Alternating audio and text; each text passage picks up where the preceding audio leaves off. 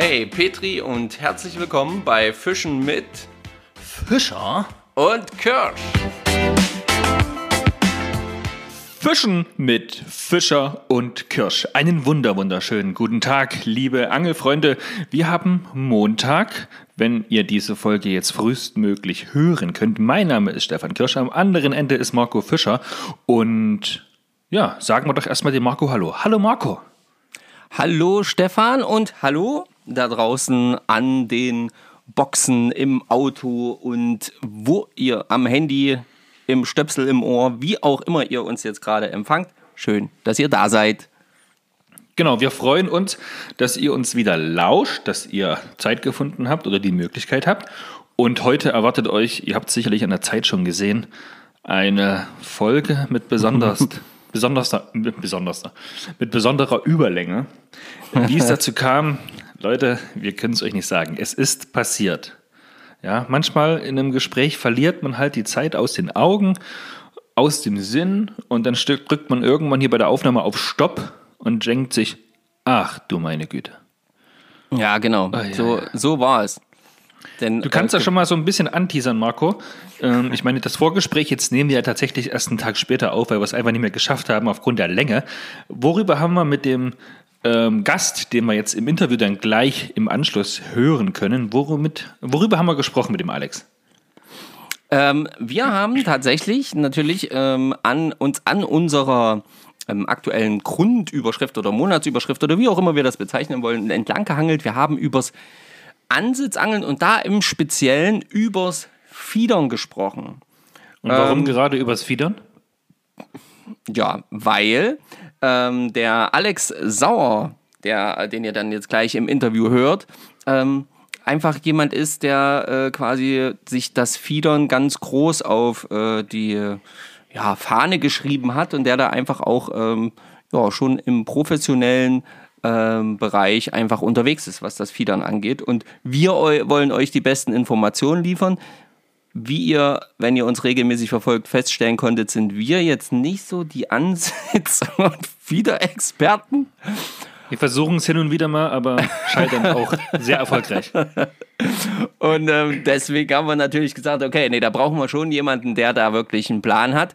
Und der Alex ist äh, da auf jeden Fall eine Top-Nummer gewesen und ähm, hat uns da eine ganze, ganze Menge Infos gegeben, die wir auch teilweise äh, eben selber auch so gar nicht auf dem Schirm hatten oder nicht wussten, etc. Das ist echt super. Okay, dann habe ich noch gespannt. ein paar Fragen. Ja. Haben wir darüber gesprochen, welche Fische man beim Fiedern hauptsächlich fängt? Ja, haben wir. Haben wir über verschiedene Routen gesprochen? Haben wir. Über verschiedene Wurfgewichte, wo der Unterschied liegt. Haben wir. Haben wir über die Rolle gesprochen. Auch das haben wir. Haben wir über Schnur gesprochen. Auch das haben wir getan. Köder und Futtermittel. Ja, auch das. Ihr seht schon, der Stefan, der will das jetzt hier herauskitzeln. Ja? Der, der, der zieht das hier schon wieder unnötig in die Länge. Ja, damit das auch noch länger alles wird. Nein, Quatsch. Äh, der Stefan will euch quasi einfach nur äh, wahnsinnig machen vor Neugier, äh, bis ihr dann endlich das Interview hören könnt. Aber wir wollen natürlich nicht, dass ihr das jetzt hier vorspult, weil ihr wisst, hier stimmen wir uns euch nochmal so richtig auf die Folge ein. Ja, das ist wie das Vorspiel. Ja, das braucht man einfach. Man muss auch mal so ein bisschen, ja, mal ein bisschen lieb sein, ein bisschen kitzeln, ein bisschen krabbeln. Ja? Bis genau. dann. Hast du zufällig schon die Instagram-Seite offen und kannst du ein paar Instagram-Kommentare vorlesen? Zufällig. Ich habe hab das natürlich ich hab nicht. Nämlich ich so hätte beinahe gerade dich wieder weggedrückt, weil ich fast auf meinen roten Knopf wieder Naja, man kennt dich, ja? Aber dam, dam, ganz schnell ist natürlich die Instagram-Seite ich habe nämlich so ein bisschen, ein bisschen beschlossen, dass, glaube ich, du immer die Instagram-Kommentare vorliest. Okay. Wenn ich, ich hier immer weißt, du es noch machst. Na gut. Und ich hier die Unterlagen habe, dass wir es uns so ein bisschen aufteilen, weißt du wie?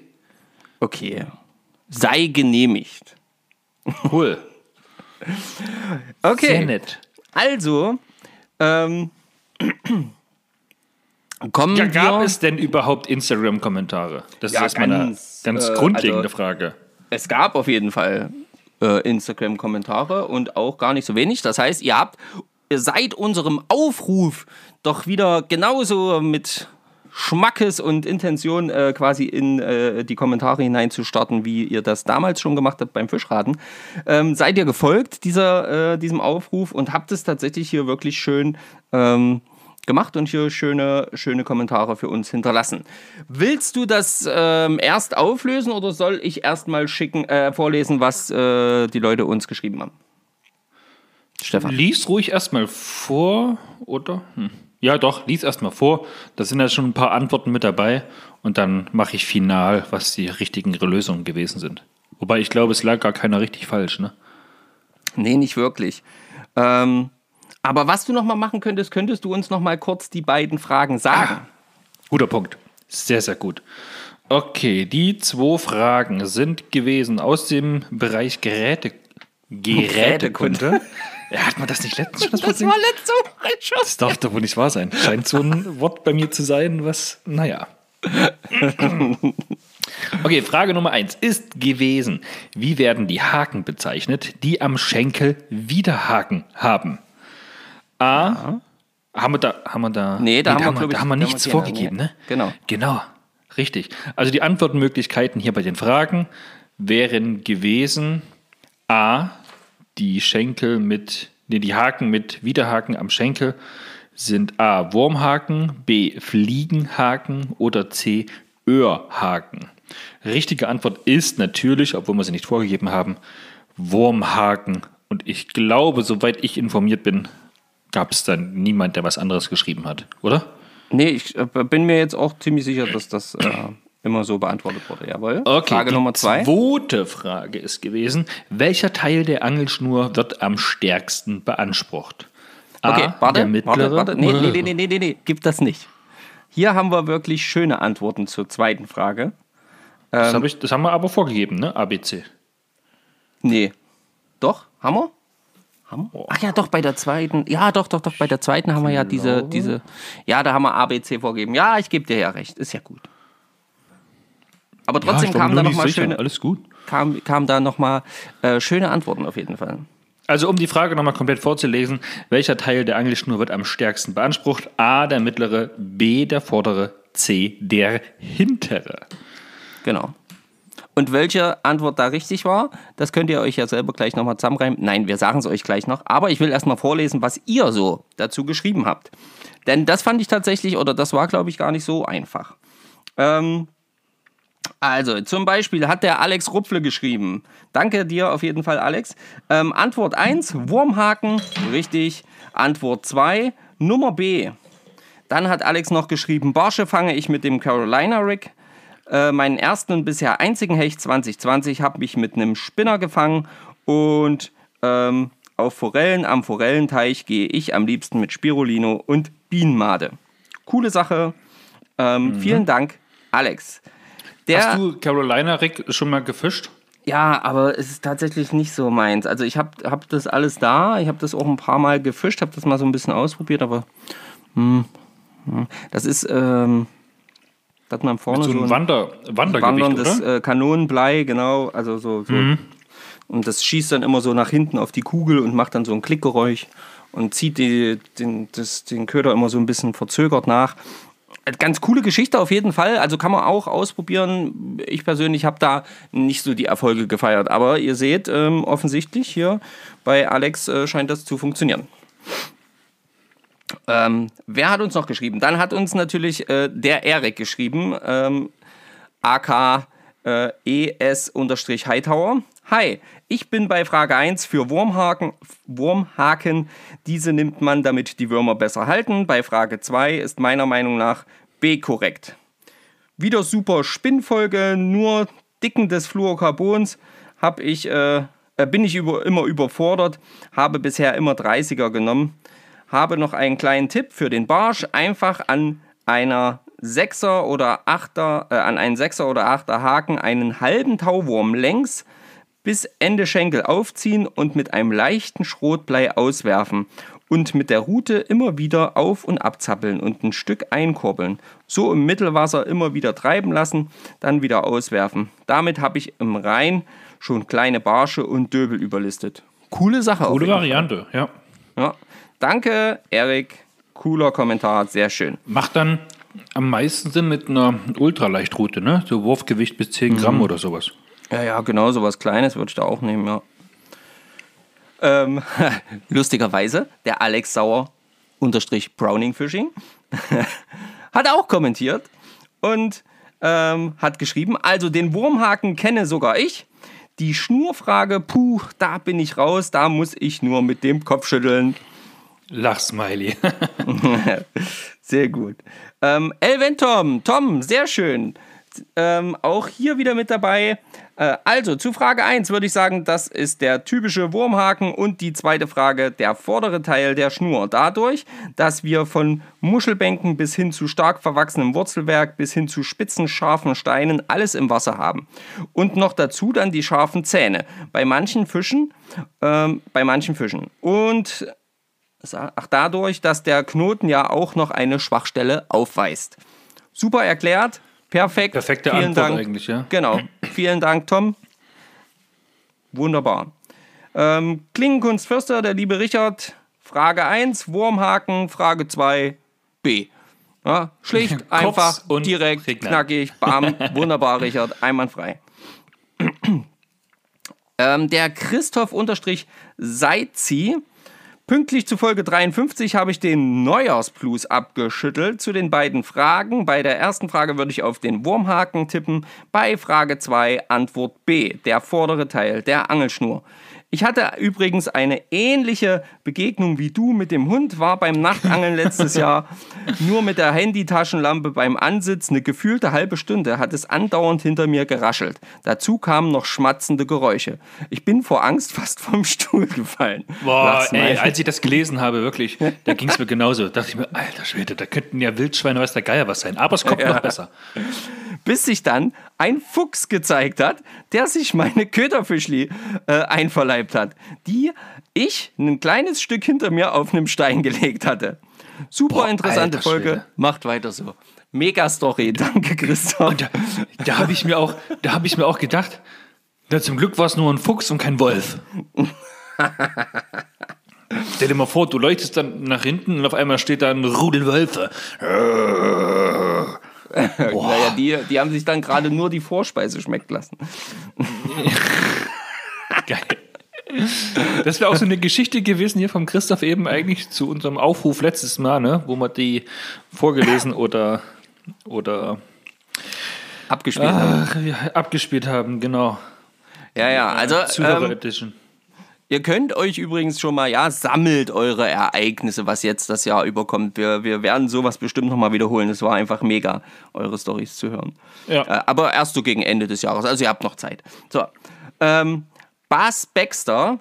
Ähm, Servus Jungs, schöne Folge, danke dafür. Ich denke, dass der Wurmhaken und der vordere Teil der Angelschnur richtig äh, sind.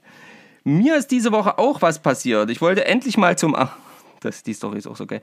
Ich wollte endlich mal zum Ansitzen gehen und hatte mir da einen komplett unbeangelten Spot ausgesucht, der kaum zu erreichen ist. Durch den Wald, einen steilen Abhang hinunter, an den Bahnschienen entlang und dann noch eine gute Strecke durchs Unterholz bis zum Wasser. Gesamt bestimmt 20 Minuten durchs Gelände. Lange Rede, kurzer Sinn. Endlich am Wasser angekommen, bin ich direkt nach dem Ablegen der Ausrüstung abgerutscht und bis zur Brust ins Wasser gefallen. Dann direkt wieder heim. Schöner Angeltag. Oh, Verdammt, ey. Mann. Und da, da kann ich euch gleich noch was teasern. Wir haben hier im Gespräch mit dem Alex, was wir gestern geführt haben, und da habe ich genau die Geschichte auch nochmal erzählt. Ich glaube, so gegen Ende hin, ne? Ja, ja. Ich wusste nicht, dass das das Kommentar von der Folge war hier, aber gut, dass du es nochmal vorgelesen hast. Das ist die Geschichte, die ich am Ende jetzt vom Interview dann gleich meine. Äh, Hammer, hammerhart. Dann hat uns äh, Thorsten Goy noch geschrieben, hey Jungs, wie immer, total super Folge. Bei Frage 1 bin ich auch beim Wurmhaken und bei Frage 2 bei Antwort B. Ähm, mit zwei Hunden, also jetzt kommt wieder eine Story, ihr merkt schon, ja, super, ähm, das läuft. Mit zwei Hunden hatte ich auch erst vor zwei Wochen eine ähnliche Begegnung. Nur hatte ich die Kopfhörer im Ohr und die zwei Hunde erst gar nicht bemerkt, sondern erst als sie schon direkt hinter mir waren. haben mich auch beide erstmal schön angesprungen und ich war gleich voll Matsch und Dreck. Fand ich nicht so lustig in dem Moment, da von den Herrchen auch weit und breit äh, nichts zu sehen war. Musste leider, leider sehr, sehr typisch, ne? Ja, das ist echt hart. Also das geht eigentlich nicht, aber naja gut. Muss die beiden dann äh, schon fast mit Gewalt von mir wegschuppen. Ich bin dann den Hunden hinterher, als sie dann endlich von mir abgelassen hatten und hab dann auch nach circa fünf Minuten endlich zwei Leute gesehen, die seelenruhig spazieren gingen, ohne mal nach ihren Hunden zu sehen. Die Antwort der beiden, nachdem ich ihnen gesagt hatte, was passiert ist, äh, oh, wir haben sie gar nicht gesehen, sonst hätten wir die beiden angeleint. Äh, super. Naja, zum Glück weiter nichts passiert, aber einen gehörigen Schrecken hatte ich da auch erstmal. Beim Fluorcarbon fische ich auf Barsch nur ein 0,18er in ca. 70 cm Länge und auf Hecht ein 0,60er auch in der Länge. Bilde mir ein, bei der Länge eine geringere Scheuchwirkung zu haben, aber das ist wie meist einfach Geschmackssache. Liebe Grüße und macht weiter so lange Folgen. Ja, Thorsten ist nämlich auf jeden Fall ein Verfechter von langen Folgen. Das hat er, glaube ich, schon ein paar Mal äh, kundgetan. Ja. Der wird sich richtig freuen heute. Thorsten, das ist was für dich hier. Sehr gut, vielen Dank dafür. Ähm, noch ein Thorsten, Thorsten M81. Frage 1 ist der Wurmhaken, Frage 2 ist Antwort B und wie immer eine super Folge. Danke dir. Der Andi am Angeln hat geschrieben, super Folge und dann diverse Smileys, Daumen hoch, Zeichen etc. Vielen Dank, Andi. Marco Zeitler hat geschrieben, guten Tag, die Damen. er meinte dann wahrscheinlich nur dich. also zu Frage Nummer 1, das wären die Wurmhaken mit den Widerhaken auf dem Schenkel. Zu Frage Nummer 2 kann ich momentan nur sagen, dass bei mir im Moment leider kein Teil, kein Teil der Schnur am meisten belastet wird. Ich habe den Verein gewechselt und warte momentan noch auf die neuen Papiere. Dies dauert aber leider bis Mitte Februar und somit komme ich momentan leider nicht an mein neues Hausgewässer. Alternativ dazu oh. hole ich mir wohl die Rheinkarten und versuche mein Glück mal wieder auf Barsch und Zander. Vielleicht klappt es ja dieses Mal. Letztes Jahr habe ich im Rhein bei Bonn ein paar schöne Barsche, 35 bis 40 cm, auf Spinmet gefangen. Ganz im Gegensatz zu Stefan, der noch auf seinen ersten kleinen Punker wartet. Ich hoffe. Ich wünsche euch noch eine schöne neue Woche und liebe Grüße aus Hennef, euer treuer Hörer Marco. Vielen Dank. Auch dir, Marco. Herrlich. Schön, dass ihr so ausführlich geschrieben habt. Das war es jetzt tatsächlich. Weißt War du, ja auch ich, genug? Ich ähm, hatte doch so Probleme mit einem unserer Zuhörer, was den Namen angeht, ne? ja. so, jetzt warte ich auf jeder, jeder Folge, warte ich hier, dass äh, er mal schreibt, ne? Damit ich seinen Namen ordentlich aussprechen kann. Er schreibt es immer einfach nicht mehr. ja? Martin, du bist gemeint, das ist ja schon klar. Genau, Martin. M to the off. Ja? Jetzt, jetzt kann ich's. Ich weiß es jetzt. Ich, Hab's raus. Aber du schreibst nicht. Ja, ja, ja, ja. Mal gucken. Ihr seht schon, wir haben die ganz wichtigen Probleme hier bei uns zu bewältigen.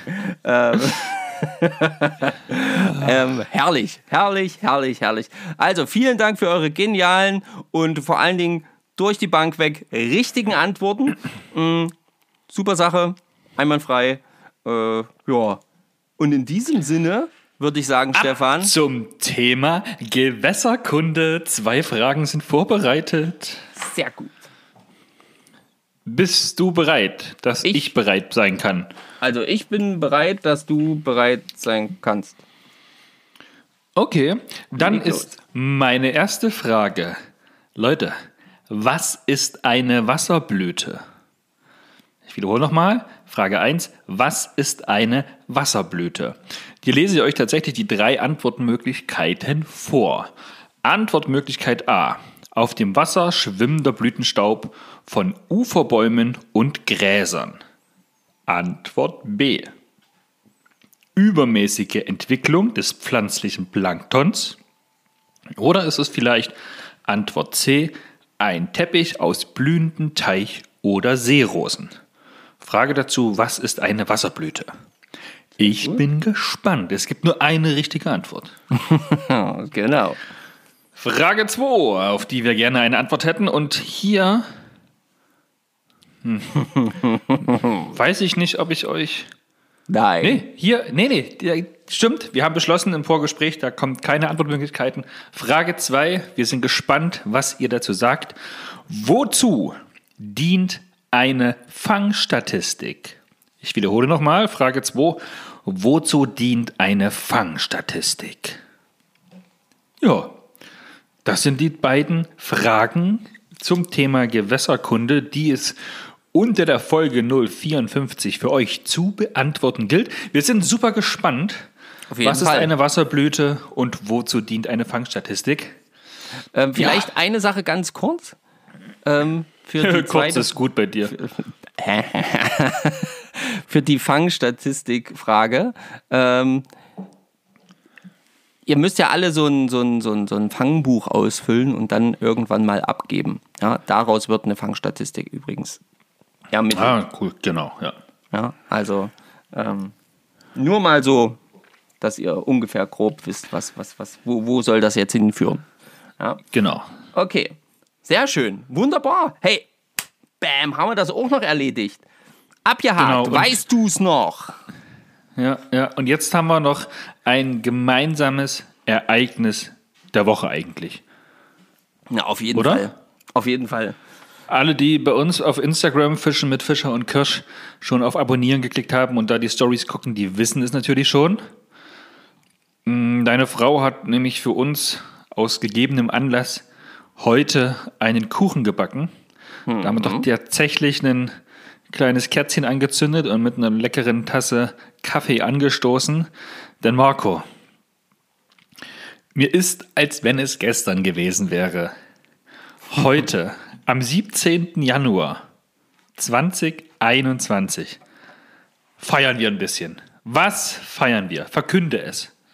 Wir feiern, Freunde, tatsächlich exakt auf den Tag genau ein Jahr Podcast Fischen mit Fischer und Kirsch.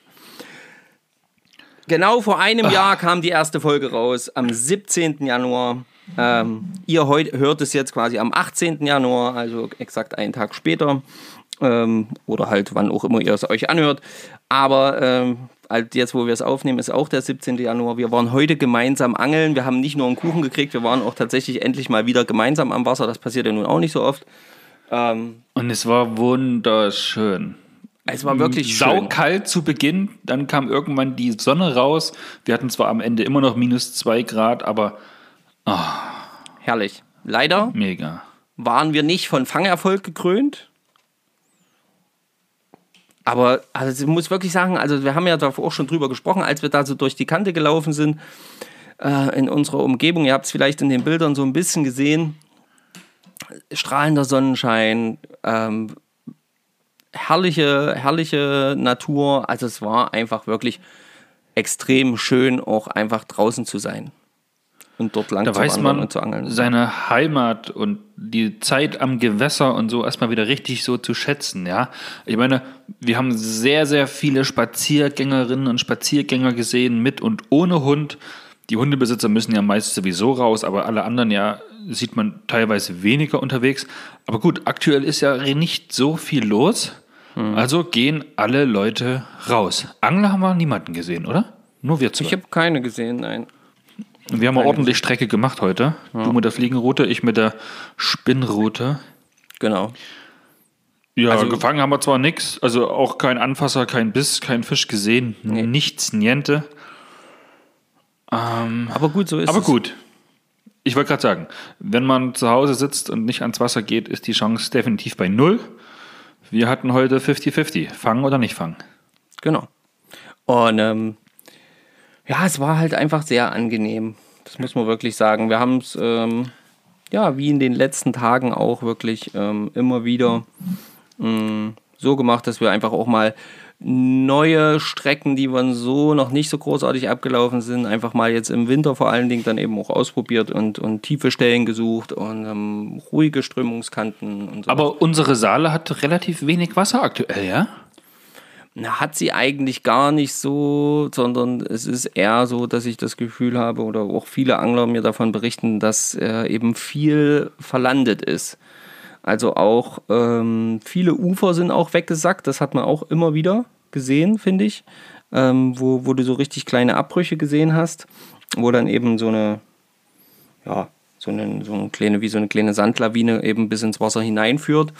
Mm, und als ansonsten auch eben viel, ja, viel Versandung, wo eigentlich Kies sein sollte. Ja, ja. Ja, und das ist so ein bisschen dem geschuldet, dass auch, glaube ich, ähm, wir nicht wirklich ähm, Hochwasser oder sowas hatten, also kein, keine große Menge an Wasser, die dann einmal so das alles so ein bisschen weggespült hat. Zusätzlich haben wir ja gerade noch oberhalb von den Strecken, wo wir heute fischen waren oder aktuell viel fischen, haben wir ja noch diese Baustelle am Wehr, ähm, ja. ähm, die natürlich auch immer wieder damit verbunden ist, eben auch Schlamm, Dreck, Sand, keine Ahnung, was auch immer, ähm, da die Saale herunterzuspülen. Das muss ich natürlich auch, das setzt sich auch irgendwann irgendwo ab, wo ein bisschen beruhigter Bereich ist. Äh, ja, das ist, da spielen so ein paar Sachen zusammen.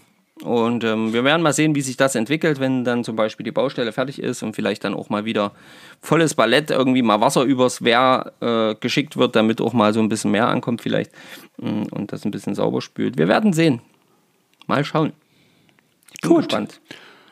Aber nun wünschen wir euch viel Spaß bei unserem Interview mit dem Alex Sauer zum Thema Fiedern. Und ja, bei Fragen, Anregungen, guckt auf jeden Fall mal in die Shownotes rein. Da sind alle Links vom Alex mit dabei. Ansonsten nicht vergessen, uns abonnieren, um nichts zu verpassen. Genau. Und dann wünsche ich euch jetzt eigentlich noch viel Spaß bei den folgenden, ja, über anderthalb Stunden. Über anderthalb Stunden, genau. Übrigens nur kurz noch, wie immer, kurz. Ähm, Geplant war wirklich, und das haben wir vorher besprochen, 45 Minuten das Interview ungefähr einzupendeln. Äh, ja, wie ihr jetzt an der Gesamtzeit seht, sind es so knapp anderthalb Stunden geworden. Naja, man kann sich auch mal grob verschätzen. Ja. Aber nichtsdestotrotz, es war mega interessant, es war mega cool. Ähm, es ist ein mega geiles Interview geworden und ähm, viel Spaß jetzt dabei. In diesem Sinne. Viel Spaß! Okay, Marco, machst du die Begrüßung unseres heutigen Gastes in der Folge 054? Jawohl, sehr, sehr gerne. Also, ähm, die Person, die jetzt gleich hört, die ähm, ist ähm, tatsächlich ein Hörer der ersten Stunde. Und ähm, ich bin äh, mittlerweile mit dieser Person oder wir sind mittlerweile mit dieser Person auch so äh, in Kontakt gekommen, haben schon ein paar Mal telefoniert und miteinander lange Gespräche geführt und gesprochen übers Angeln und alles ringsherum. Und ähm, er ist ein wahnsinnig sympathischer Kerl. Er ähm, kommt aus dem Saarland und ähm, ja, was soll ich noch sagen? Äh, er ist ein äh, begeisterter Angler, seit er klein ist, soweit ich weiß. Und ähm, sein Name ist Alex Sauer. Herzlich willkommen, Alex. Hallo, Alex. Hallo, ich grüße euch. Schön, dass es geklappt hat. Ja, perfekt. Die Verbindung läuft. Steht. Ja, sehr gut, finde ich das. Und dann würde ich, dann würde ich gar nicht lange rum, rum erzählen, sondern direkt zum allerersten Punkt kommen. Und zwar zu dir, Alex. Du bist ja jetzt sozusagen unser Stargast heute. Einer der wenigen Interviewgäste, die wir überhaupt hier bei uns im Podcast bisher begrüßen konnten oder begrüßt haben.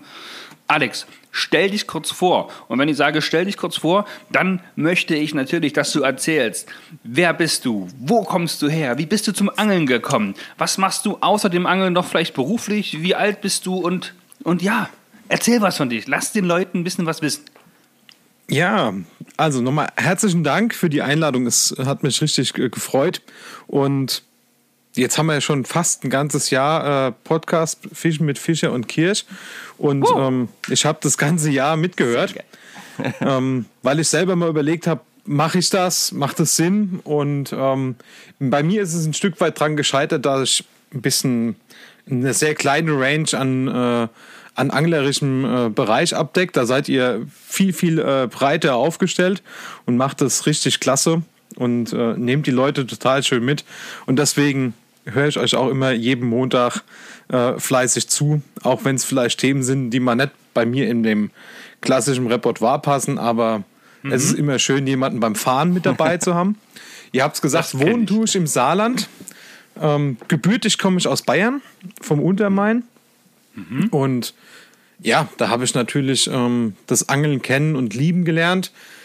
Ähm, ich bin bei uns in der Familie die dritte Generation an der Route. Wow. Also das hat mein Opa schon angefangen ähm, als kleiner Junge, begünstigt äh, dadurch, dass ein Nachbarort von ihm äh, ein Stützpunkt der Streitkräfte war von den Amerikanern und sein, On und sein Onkel genau dort Friseur war. Und die ersten Angelrollen damals schon nach dem Krieg, das war ja was ganz Besonderes. So ähm, unterm Ladentisch quasi. Na, gar nicht. Also das war in den äh, Kasernen sogar ähm, sehr offen gewesen, so wie das der Opa immer erzählt hat. Bloß der hat ihm dann äh, eine mitgebracht, weil er die mal von einem Sergeant für einen tollen Haarschnitt geschenkt bekommen okay. hat. Und der Opa als kleiner Junge, ne, nach dem Krieg gab es ja nicht viel und auch nicht viele Angler. Das war nicht unbedingt überall verbreitet. Na, und er hat dort zu den ersten Probleme, gehört. Ne? Ja, klar, logisch. Und ähm, dann hat er direkt losgelegt. Und naja, hat dann mein Papa äh, angesteckt damit. Ähm, also das war der einzigste von fünf Kindern, der daran hängen geblieben ist. Die anderen fanden es nicht so spannend. ähm, bei uns ist am ersten Weihnachtsfeiertag, kann man ruhig erzählen, ist noch gar nicht so lange her, Angelverbot mittlerweile. Warum? Weil die zwei also waren mal. Familienintern jetzt. Familienintern, ja. okay. Ähm, gut, der Opa, der ist leider schon äh, viel zu früh gestorben, aber er war schon eine Kanone auch an der Route so zu seiner Zeit. Und die zwei waren zum ersten Weihnachtsfeiertag mal los. Und das ist ungefähr so ein, so ein kleiner, so ein Bach wie bei euch an der Saale. Ne? Das ähm, kann man gut erkennen, wenn ihr mal so ein paar schöne Mitschnitte macht. Bach. Und da haben die die Kescherstange vergessen und dann muss dann der Papa, um den Hecht äh, doch noch äh, ans Land zu kriegen, rein am ersten Weihnachtsfeiertag. Und der war, mein Papa ist genau 30 Jahre älter wie ich. Wenn ich sage, ich bin jetzt kurz vor den 35, dann könnt ihr euch das ausrechnen. Und der war damals 10 oder so. Und da waren die Winter ja doch hierzulande noch viel, viel kälter. Bisschen frischer. Und dann ist er, ist er da rein, hat ein Hecht rausgeholt und ab ins Auto und ab. Ne? So, und seitdem wird in der Sauerfamilie am ersten Weihnachtsfeiertag nicht mehr geangelt. Nicht so, schlecht. Also so ähm, bin ich zum Angeln gekommen. Ähm, darf man das sagen? Ist das verjährt, Schwar äh, verjährt Schwarzangeln? Das, mit der Frage habe ich mich noch gar nicht beschäftigt. Also ich habe auch so angefangen. Ich denke schon. Also ich habe mich, wir haben sie auch dreimal erwischt. Ja, also wer hat nicht schwarz geangelt, ne? ähm, also da, natürlich bin ich als kleiner, äh, als kleiner Bub haben die mich natürlich sehr früh mitgenommen. Ich gehörte noch zu denen, da merkt man doch, dass man schon ein bisschen älter ist, die in Bayern erst ab zehn Jahren offiziell angeln durften. Und ich glaube, in dem Jahr oder in dem darauffolgenden Jahr, nach meinem zehnten Geburtstag, haben sie es dann in Bayern abgeschafft, damit, man auch, damit auch die kleineren Angeln gehen dürfen. Äh, natürlich auch in Begleitung, logisch, aber ich durfte erst offiziell mit zehn Jahren anfangen praktisch, naja, naja. war es schon ein bisschen früher. ähm, ja, und seitdem bin ich äh, auch mit dabei. Ich bin auch äh, damals schon direkt, ähm, äh, ich sag mal, ins Vergleichsangeln mit eingestiegen, Hegeangeln. Das äh, ist ja in Deutschland mit dem Wettfischen nicht so legal äh, an der Stelle.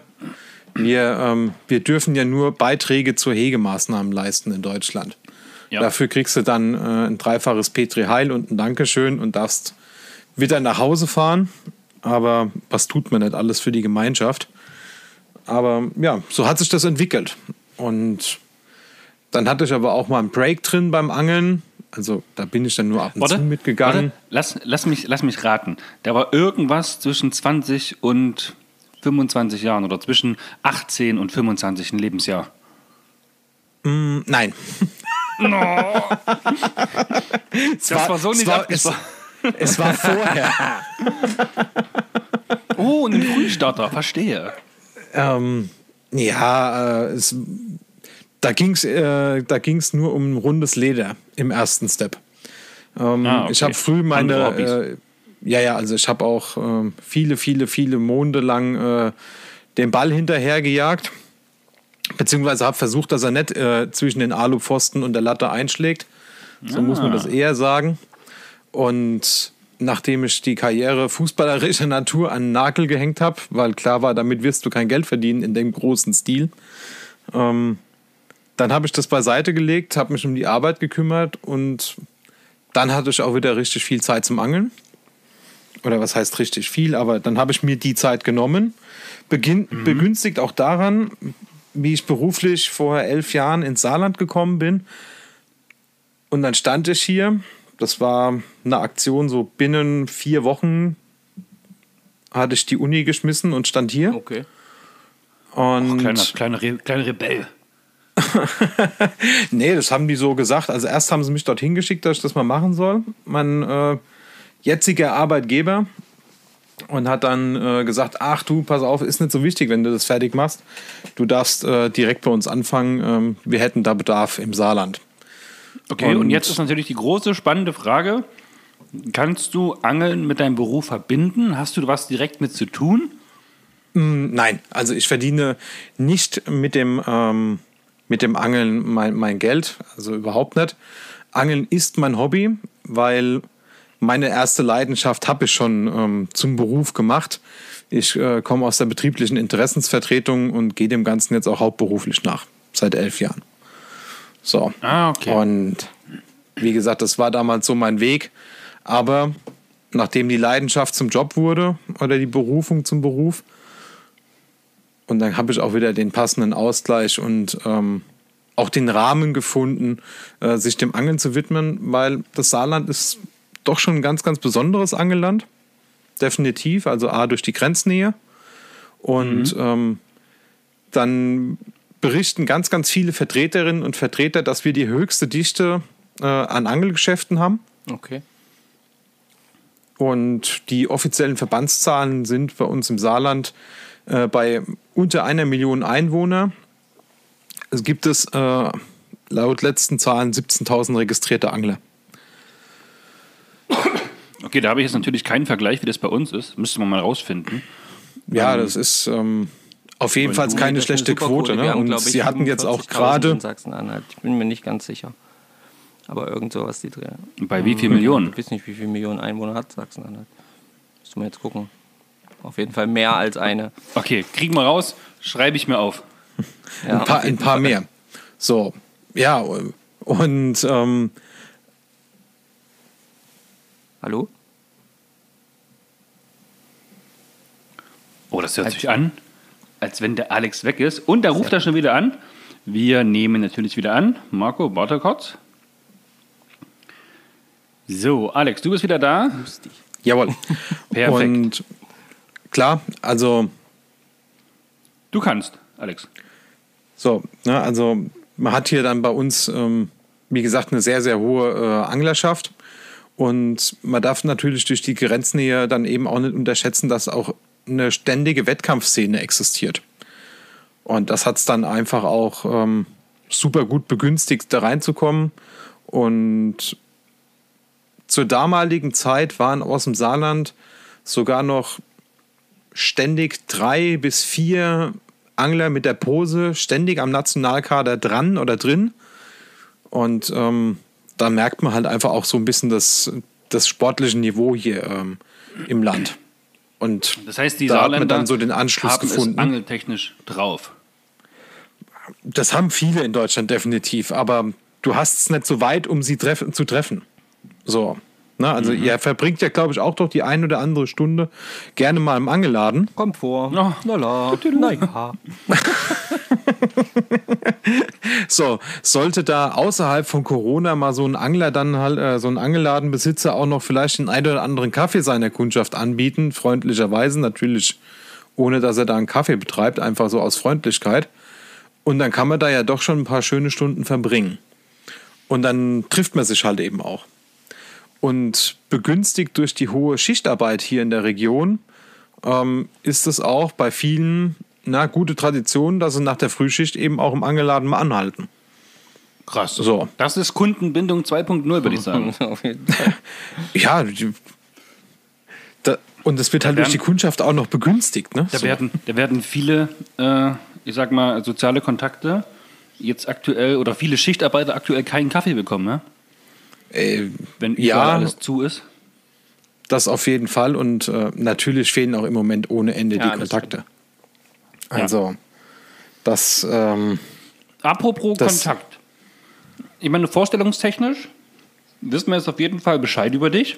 Jetzt ist noch eine Frage, die brennt mir auf der Seele, denn wie oft haben wir, Marco und ich, die Chance, mit unseren Zuhörern mal so eng im Kontakt zu sein wie mit dir jetzt? Heißt, erzähl mal ganz kurz, so eine Minute, so zwei, drei Sätze. Wie bist du auf uns aufmerksam geworden? ja, ich saß vor zwei Jahren, muss man ja schon sagen, also im Jahreswechsel 19 auf 20, ähm, auch wieder darum zwischen den Jahren bei der Familie, schweres Essen verdauen und so weiter. Und ihr hattet es ja auch schon äh, im Jahreswechsel in den Folgen drin. Was macht ihr denn nächstes Jahr? Und wie ich mir überlegt habe, was machst du denn nächstes Jahr, habe ich eben auch mal überlegt, hm, Podcast, hm, hm, hm, maybe, könntest du machen, äh, recherchierst du mal. Und dann bin ich halt äh, direkt auf die zwei von Fischen mit Fischen, äh, mit Fischer und Kirsch getroffen. Und jetzt wart ihr einfach so sympathisch, also so richtig bindend, witzig, natürlich, ähm, nett überdreht, nett überpaced, völlig offen. Ja, und deswegen bin ich dabei geblieben.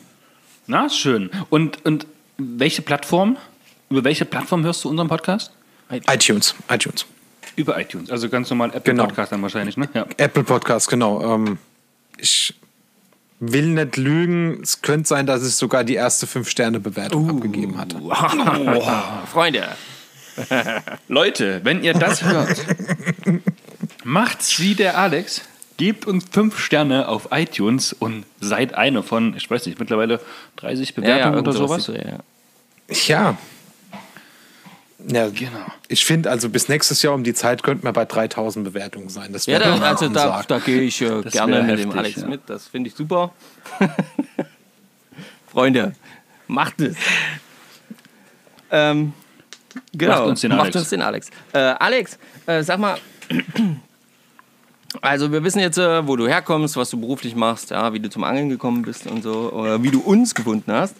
Und ähm, Du angelst, ja, du hast es schon erwähnt oder, oder angeschnitten vielleicht so ein bisschen, der ein oder andere weiß es vielleicht. Äh, du angelst ja ähm, quasi schon auch auf einem, ja, höheren Niveau, äh, kann man jetzt sagen, was das, äh, äh, was dann deine bestimmte bevorzugte Angelart angeht. Und ähm, wie, wie, wie bist du denn dahin gekommen und was ist denn eigentlich deine Passion beim Angeln? Also, ähm, der ganz große Oberbegriff ist immer das Friedfischangeln. Und ähm, dann da unten drunter, ja, natürlich äh, Matchfishing. Und ich kann auch gelegentlich noch mit dem Schwimmer angeln, so ist es nicht. Das äh, kommt ab und zu mal vor, aber definitiv nicht auf einem konkurrenzfähigen Niveau. Und ähm, ja, das, äh, mein Schwerpunkt ist das Angeln mit dem Futterkorb geworden, das Fiedern. Ähm, und das hat seinen Ursprung darin, dass bei uns am Untermain ähm, aufgrund von ganz viel Entwicklung in Flora und Fauna das Wasser so sauber geworden ist, dass du nicht mehr so oft mit der Kopfrute angeln gehen konntest. Ähm, zu der Zeit, wo das halt bei mir jetzt intensiver wurde, weil vorne der Randbereich zu klar war. Also sind die Fische weiter rausgegangen und da hat sich das Angeln mit dem Futterkorb halt eben angeboten. Ne? Und mein Papa hat einen guten Freund gehabt, der damals schon einen kleinen Angelladen ganz früh aufgemacht hat, wo ich als ganz kleiner Pimp schon mitgegangen bin und so. Mittlerweile einer der größten Stores am Untermain. Und ja, der hat damals schon aus England äh, oder Irland das Vieh dann mit zu uns in die Region gebracht und so waren wir da relativ schnell mit dabei. Und deswegen ist es das Fiederfischen geworden. Und naja, aber ich will es auch nicht zu hoch hängen. Ähm, also da gibt es schon noch eine ganze Ecke mehr Leute, ähm, die richtig stark sind. Also für Nationalkader oder irgend sowas. Ähm, dafür langt es nicht. Also da, dazu fehlt dann einfach zu viel Zeit ähm, und zu viel Netzwerk, ähm, um ständig dieses hohe Niveau gehen zu können. Aber das ist auch nicht schlimm. weil meine ganz große Passion ist vor allem, und da haben wir auch wieder eine große Gemeinsamkeit, Menschen fürs Angeln zu begeistern. Und Jawohl. gerade jetzt ähm, in dieser unfassbaren, surrealen Zeit teilweise, ähm, haben ganz, ganz, ganz, ganz viele Menschen den Weg zum Angeln gefunden. Letztes Jahr wurden im Saarland 3000 Prüfungen abgelegt. Ähm, kam sogar in der Saarbild-Zeitung jetzt eine Meldung. ähm, ja, und das ist einfach mega. So zu dem Ganzen, wir machen das ja auch hier digital, ne, äh, mega Podcast-Mikros, Apple-Technik, Laptops und so weiter. Ähm, es ist einfach ein genialer Ausgleich. Draußen sein, Spaß dran haben ähm, und das auch auf einem guten Niveau. Also das ist, das ist, das ist ein guter Einklang für mich und deswegen ähm, auch das Fiederfischen in seinen, in seinen breiten Facetten. So, und jetzt haben wir es ja schon ganz oft gesagt, Thema Fiedern. Ähm, mit dieser Folge mit dir, Alex, äh, leiten wir ja so ein kleines bisschen oder setzen wir unsere Serie fort, wo wir die ganzen verschiedenen Angelmethoden so ein bisschen vorstellen, so ein bisschen auseinanderklamüsern, sage ich mal, um es halt auch Anfängern ein bisschen ja, leichter zu machen, da vielleicht auch Kaufentscheidungen zu treffen, um zu gucken, was braucht man, was braucht man nicht. Mit Erfahrungen, die wir gemacht haben und natürlich jetzt beim Thema Fiederfischen auch Erfahrungen, die du gemacht hast. Erstmal ganz, ganz grundlegend. Oberbegriff Friedfisch, Fischen. Welche Fische werden beim Fiedernangeln hauptsächlich aus dem Wasser geholt? Ähm, also so sehr dominante Fischarten sind äh, Rotaugen. Ihr sagt Blötzen bei euch? Ja, sowohl als auch. Sowohl als auch. Rotaugen, Blötzen, Rotfedern. Ähm, ja, der Königsfisch ist natürlich die Brasse für uns. Ähm, aber Karpfen, Schleien, das ist Barben. natürlich alles auch machbar. Ja, Barben. Also ich habe einen super Kollegen in der, in der, in der Browning-Familie, ähm, der mit Sicherheit durch Printmedien und so weiter schon bekannt ist, der, der Kai Schalupa, ne? ein riesen Barbenhunter vom Rhein. Ähm, das ist auch super beliebt okay. an der Ecke. Ja, also auch so eine äh, kampfstarken Fische. Und das in der ganz breiten Range mittlerweile. Ne? Also mit schweren Routen, 250 Gramm Wurfgewicht, kannst du die im Rhein angeln. Und ähm, bei uns hast du kommerzielle Wässer direkt hinter der Grenze. Da kannst du mit der feinen 2,70 Meter Route fangen, wenn du willst. Also da ist richtig ähm, eine richtig, richtig breite äh, Range geboten oder auch das Angeln auf kleine Rotaugen in schneller, in schneller Stückzahl.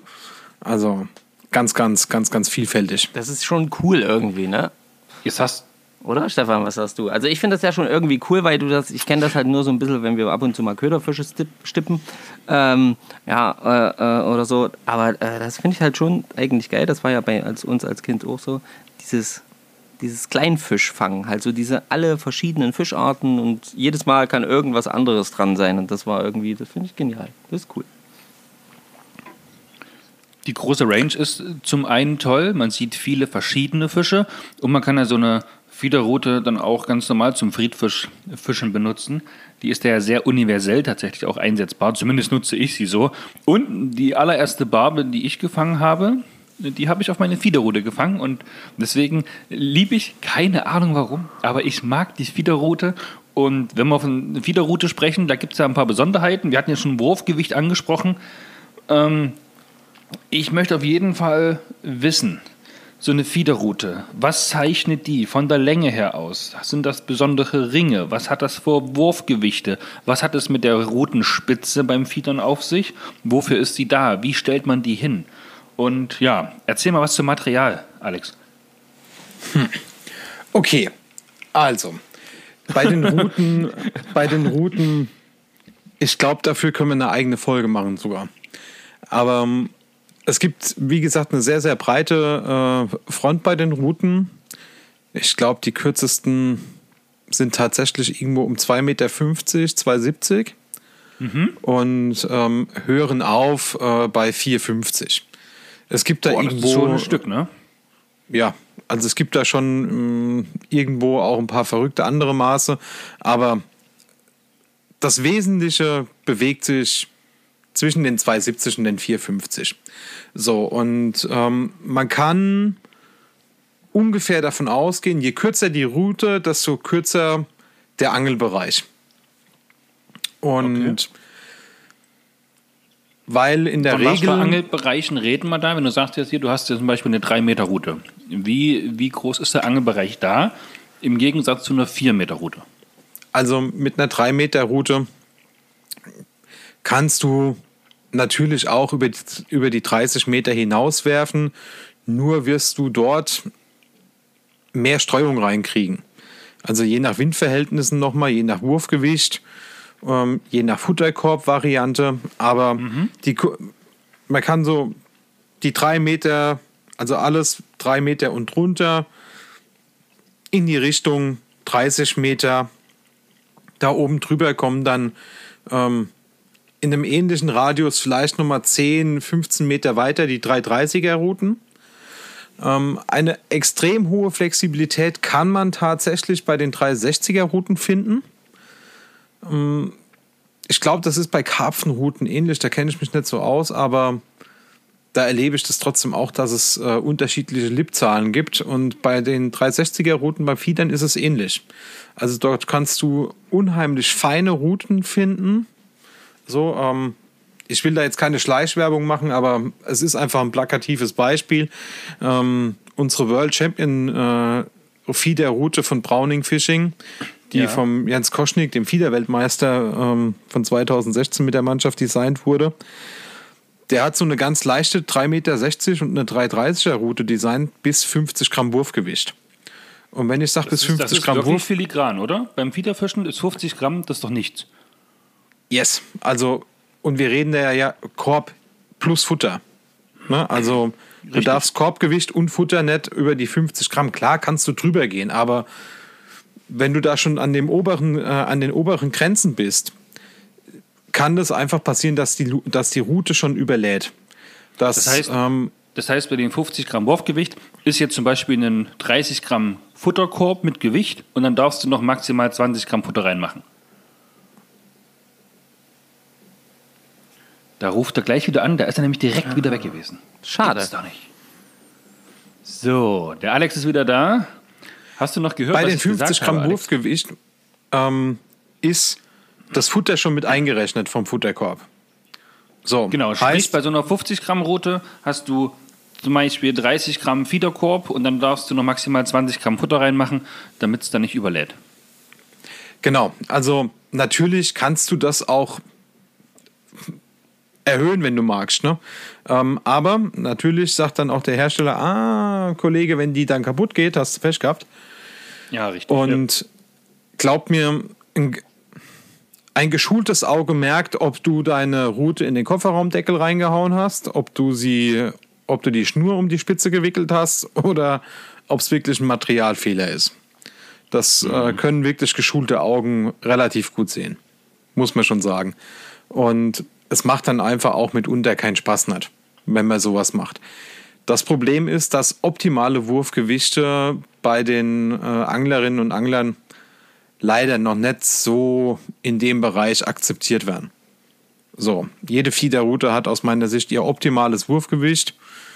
Ja, und das mhm. könnte jetzt bei einer äh, 50 Gramm Wurfgewichtroute ähm, vermutlich eher zwischen 10 und 30 Gramm liegen als oh, krass, okay. So bei tief, 50. Ja. Ich hätte so. irgendwas zwischen 35 und 40 gesagt. Gut. Mhm. Ja, es liegt aber einfach daran, weil du mit so einer Route sehr schnell in der Regel auf kleinere Fische angeln willst. Klar, du kannst damit auch richtige Trümmer angeln, das ist auch kein Problem. Ähm, aber du hast halt dann ein bisschen weniger Rückgrat drin. Mhm. So, aber gerade jetzt im Winter, also die Route, die ich gerade eben angesprochen habe, das war vor, ich glaube, vor zwei Jahren, ähm, so mein Opening-Wettkampf im Jahr. Ähm, da waren wir an einem Weiher, es hat hundsmiserabel dreckig gebissen. Und dann kriegst du einen Biss, schlägst an und auf einmal biegt sich deine Route und sie biegt sich und sie biegt sich und vorne tut sich gar nichts im ersten Moment. Und dann merkst du, wie es so langsam dein Hänger, den du glaubst gerade zu haben, wandert. Weg. Und er wandert dann so ein bisschen. Ne? Also Gott sei Dank war es auch so kalt, weil ansonsten wäre wahrscheinlich der, der Hänger weggerannt und mein Vorfach wäre mit ihm gerannt. Aber mit dem feinen Gerät war das natürlich super. Und da konnte ich so einen 3 Kilo Karpfen, klar, brauchst irgendwie dann eine Dreiviertelstunde, mein Gott, was soll's. Aber den holst du halt dann raus. Ähm, ja, mit so einem 12er Vorfach und einem 18er Haken kann das halt eben, dann musst du halt ein bisschen langsamer machen.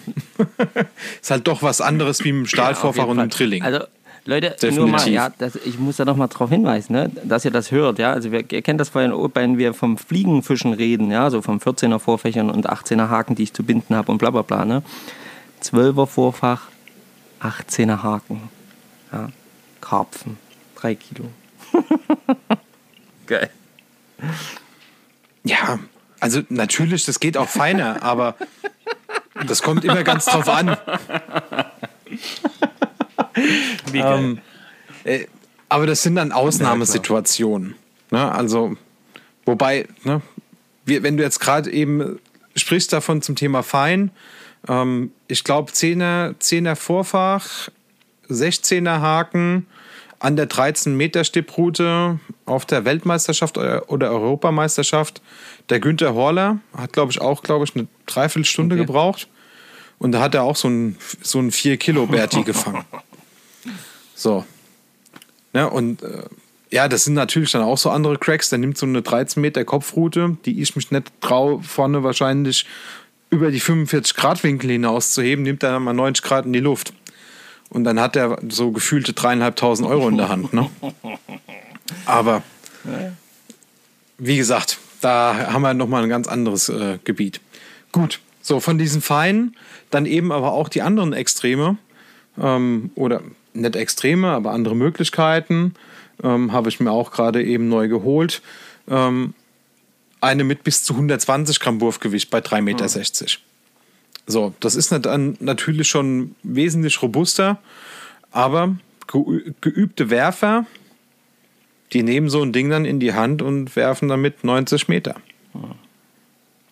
Mein und das Güter. nicht nur so irgendwie einmal oder dreimal, sondern die schaffen das dann wirklich über fünf, sechs Stunden, den Punkt, äh, den, den Platz auch sehr zielgenau äh, anzuwerfen. Ich sag mal in einem Radius von einem Quadratmeter. Oh, Leute, das ist schon. Das ist schon unglaublich genau. Aber, äh, äh, ja, ähm, also da gibt es auf jeden Fall große Ranges. Aber wenn wir jetzt mal davon ausgehen, zum Beispiel jemand hört das hier gerade und, und, und, interessiert sich so ein bisschen fürs Fiederfischen und weiß aber gar nicht, was so am Anfang, was, was, was so für ihn oder was vielleicht so eine, eine Route wäre, wie würdest du so eine Route aufbauen, die ähm, quasi jetzt für einen Anfänger ist. Ja, also wo du sagst, okay, damit kann man wunderbar fiedern, kann man erstmal sich ausprobieren. Ähm, wie würdest du, wie wäre das, äh, was würdest du da empfehlen? Also einfach nur vom Aufbau. Du solltest keine Marken oder so nennen, sondern einfach so, was für eine Größe der Rolle, ja, und äh, was für eine Größe der, der, der Route und ähm, Feinheit der Spitze oder wie auch immer, mhm. was da noch alles dazugehört. Also, das äh, Grundentscheidende ist natürlich, mhm. wo will ich hin? An der Saale. Danke. Ich war vor vielen, vielen Jahren mal ähm, an der Werra gewesen und das mhm. zu einem Zeitpunkt, wo die Hochwasser gehabt hat. Ähm, von daher kann ich das gewichtstechnisch jetzt nicht unbedingt ganz so einschätzen. Ähm, also das, da brauchen wir schon ein bisschen Insider-Informationen von vor Ort. Das hoffe ich, dass man sie bei euch im Angeladen dann einfach oder wo ihr dann einfach auch seid, kriegt damit man was zu der Fließgeschwindigkeit hinkriegt. Ähm, ich glaube, was ein bisschen deutlicher ist, wenn ich am Rhein angeln will, werde ich sehr genau. wahrscheinlich mit, also an den normalen Rheinstrecken, die ich kenne, wirst du wahrscheinlich mit 30 Gramm Futterkorbgewicht mhm. nicht liegen bleiben. Also mhm. da wird eventuell der Futterkorb nach zwei Minuten beim Bäcker in der, in der Theke liegen oder so. Ähm, da brauchst du natürlich ein massiveres Gerät. Das ist klar. Wenn wir aber jetzt davon ausgehen, du gehst an deinen Vereinsteich, äh, an dein Vereinsgewässer und du hast da eine Wasserfläche von zwei Hektar. Dann solltest du mit einer 3,60 Meter Route und 80 Gramm Wurfgewicht völlig entspannt über die Runden kommen. Okay. So, dort sind äh, bei ganz vielen Routenmodellen in der Regel sind sie A3 geteilt bei der Variante 360, 80 Gramm Wurfgewicht. ganz auf drei geteilte Routen. Mhm, Habe ich auch, ja. Und sind auch in der Regel noch drei Wechseltipps oder drei Wechselspitzen mit dabei. Wenn da keine Unzenzahl draufsteht, die beginnen in der Regel, es gibt Ausnahmen, aber in der Regel beginnen die bei 0,5 Unzen, 0,75, eine Unze, 1,5, 2, 2,5, 3. Und dann gehen sie hoch bis, das stärkste, was ich habe, sind 7 Unzen. Ähm, sind dann in der Regel drei Stück mit dabei. So, jeden, und wenn ihr das dann beim Kauf seht und seht, okay, eure feinste Spitze ist eine 2-Unzen-Spitze, dann wisst ihr, dass ihr schon ein wahrscheinlich härteres Gerät in der Hand haltet, wenn das, Das ist die eher für ein feinste schnelleres Spitze ist. Fließgewässer oder für ein größeres Fließgewässer. Ja. Oder halt ähm, für, was soll ich sagen, gewaltvolleres äh, Angeln. So, sprich weitere Würfe und so weiter. An, angeblich hat die Unzenzahl in der Spitze nichts mit einer Wurfweite zu tun.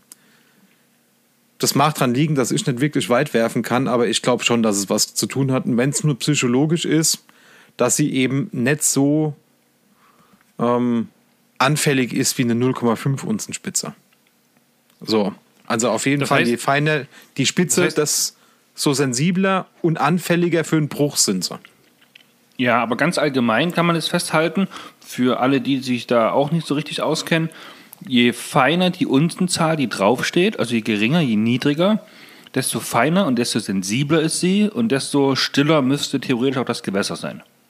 Ja, Okay, also für das, also das, kann, das kannst du für dich als Anfänger auf jeden Fall mitnehmen. Ne? Mhm. Das, äh, da kann ich dir beipflichten, Stefan. Das ist okay. Okay, und an Fließgewässer zum Beispiel, äh, wie es im Rhein, bleiben wir einfach mal bei diesem Rhein-Beispiel. Was äh, von der Routenlänge empfiehlst du? Was für ein Wurfgewicht sollte dann dran sein und was für eine Unzenspitze hast du dann drauf? Ab 3,90 Meter, Also eine große, lange Route. ne, ab 3,90 bis 4,50. Dann aber halt auch schon mit höheren Wurfgewichten. Also da wirst du Minimum 150 Gramm brauchen. Ja. Ähm, tendenziell höher. Mit Futter.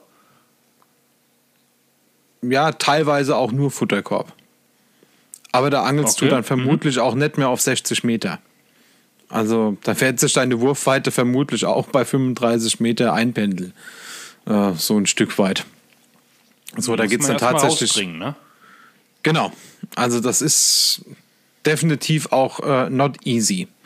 Ähm, wie gesagt, da kann man sich durchaus noch ein paar Impressionen holen, ähm, was das anbelangt. Das Netz ist für diese Anglerei gut gefüllt mit brauchbaren Infos, definitiv. Ähm, aber da brauchst definitiv auch was äh, mit Kasala. So, also hohes Wurfgewicht und ja, Unzenzahlen, also Minimum vier, vermutlich Mhm. eher schon fünf, sechs bis sieben Unzen.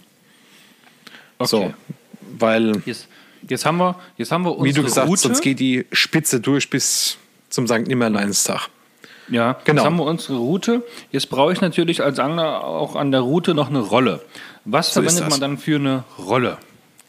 Ist ja auch Ja. unterschiedlich zum Fliegenfischen und auch unterschiedlich zum Spinnenfischen. Zumindest Yes. kenne ich das so. Ja, also ich habe in der letzten Folge richtig mitgefiebert, weil ihr äh, so schön über die Rollengrößen äh, gesprochen habt und über fein und leicht und Balance und so. Ja. Oh Gott. Und es ist wirklich äh, auch beim Fiedern eine ganz, ganz große Geschmacksfrage. Es, gibt einen, es gibt eine hohe Tendenz, dass Menschen ähm, kleine Rollen zu kleinen Routen wählen. Ich spiele da Ja. an der Stelle die Ausnahme. Also ich habe auch auf einer ähm, 3,30 Meter äh, Route eine 5000er Rolle drauf. Jetzt Also eine große Massive eigentlich schon fast, ne? ja, wobei, also da muss man auch deutlich aber auch dazu sagen, wie ihr das auch schon erwähnt habt in der letzten Folge, eine 5000er Rolle ist nicht bei jedem Hersteller gleich. So, das ist natürlich schon so ein Stück weit was für Optik, Haptik und so weiter. Was ich aber damit sagen will, ist, ähm, die Größen haben wir ja ungefähr eine Orientierung mit den Tausender Eingaben, äh, Angaben schon gegeben, auch in der letzten Podcast-Folge. Und Ja. was ich damit äh, aber deutlich machen will, die größeren Rollen verwende ich unheimlich gerne, weil ich dadurch etwas schneller bin und weil mich die Größe, weil mich der größere Spulenkopf in der Wurfweite als ungeübten Werfer besser unterstützt. So, um an eine 70 Meter Bahn dran zu kommen, brauche ich als Ungeübter auf die lange Bahn einfach da mehr Sicherheit durch einen größeren Spulenkopf, wo die Schnur noch schneller und leichter weglaufen kann, als, Mhm, Klingt sinnvoll, ähm, ja. als eine richtige Wurfrakete. Der wirft dir die auch mit einer 3000er Rolle. Das Mhm. kratzt den überhaupt nicht. So. Das ähm, ist wirklich dann einfach nur vom Training eine Frage. Richtig charmant werden aber definitiv. Da muss man dann nochmal zum, zum Reihenbeispiel zurück. Im Genau, da wo ich wir so uns jetzt lang. ne, wo ich ähm, große Korbgewichte habe und auch nochmal massive Fische, ja, ähm, das geht auch mit den kleinen Rollen, die, die massiven Fische. Aber die großen Korbgewichte, das heißt, da kommt ja eine unheimliche Belastung nicht nur auf die Route, nicht nur auf die Schnur, sondern auch auf die Rolle. Und glaub mir, beim Fiederangeln, das mag man sich nicht vorstellen, wenn du es intensiv betreibst, dass du Rollen richtig runterrödeln kannst. Also durch das rein, raus, rein, raus und ne, Leier, auch Leier, Leier. Theoretisch dann auch die langen, die langen Wurfdistanzen teilweise und halt auch dieses harte Gewicht, was jedes Mal daran zieht, ja. Da Genau. wird ja viel Strecke gemacht. Genau. Da kann ich mir das schon gut vorstellen. Jetzt ist der Alex wieder weg und er ruft schon wieder an. Hier geht's am laufenden Band. Die Verbindung ist nicht gut in Saarland, habe ich das Gefühl. So, Alex, du bist wieder da. Ja. So, und gerade halt eben auch bei der ganzen Strecke, da kommt natürlich jedes Mal äh, viel Belastung drauf. Und je weiter du wirst, desto höher ist auch wahrscheinlich das Korbgewicht. Und das eben über die Dauer macht richtig der Rolle auch zu schaffen. Deswegen ähm, darf man da durchaus dann eben zu höheren, äh, zu größeren und stabileren Modellen greifen. Also eine feine Spinnrolle, glaube ich, ist an der Stelle nix. So.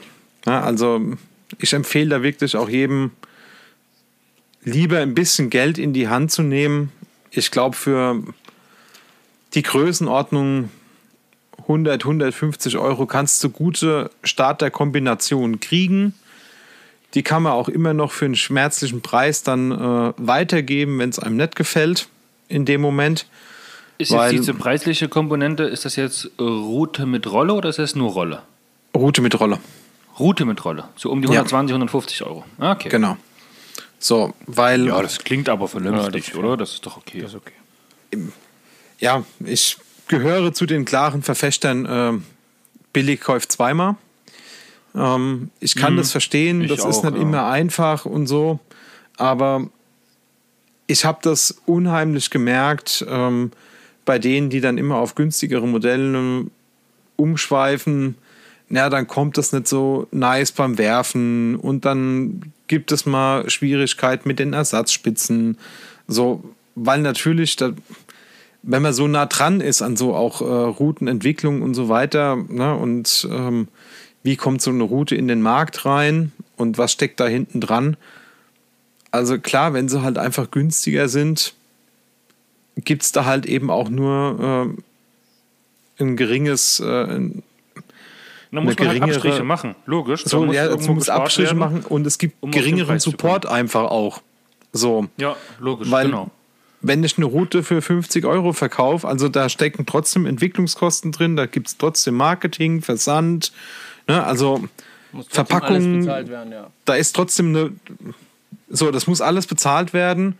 Und da kann ich nicht erwarten, dass ständig jede Spitze passt oder dass, der, dass sich auch der Hersteller davon irgendwie äh, 200 Ersatzspitzen aufs Lager legt. Gut, wahrscheinlich sind so in der Größenordnung, aber es sind definitiv nicht so viele wie bei einer hochwertigen Route.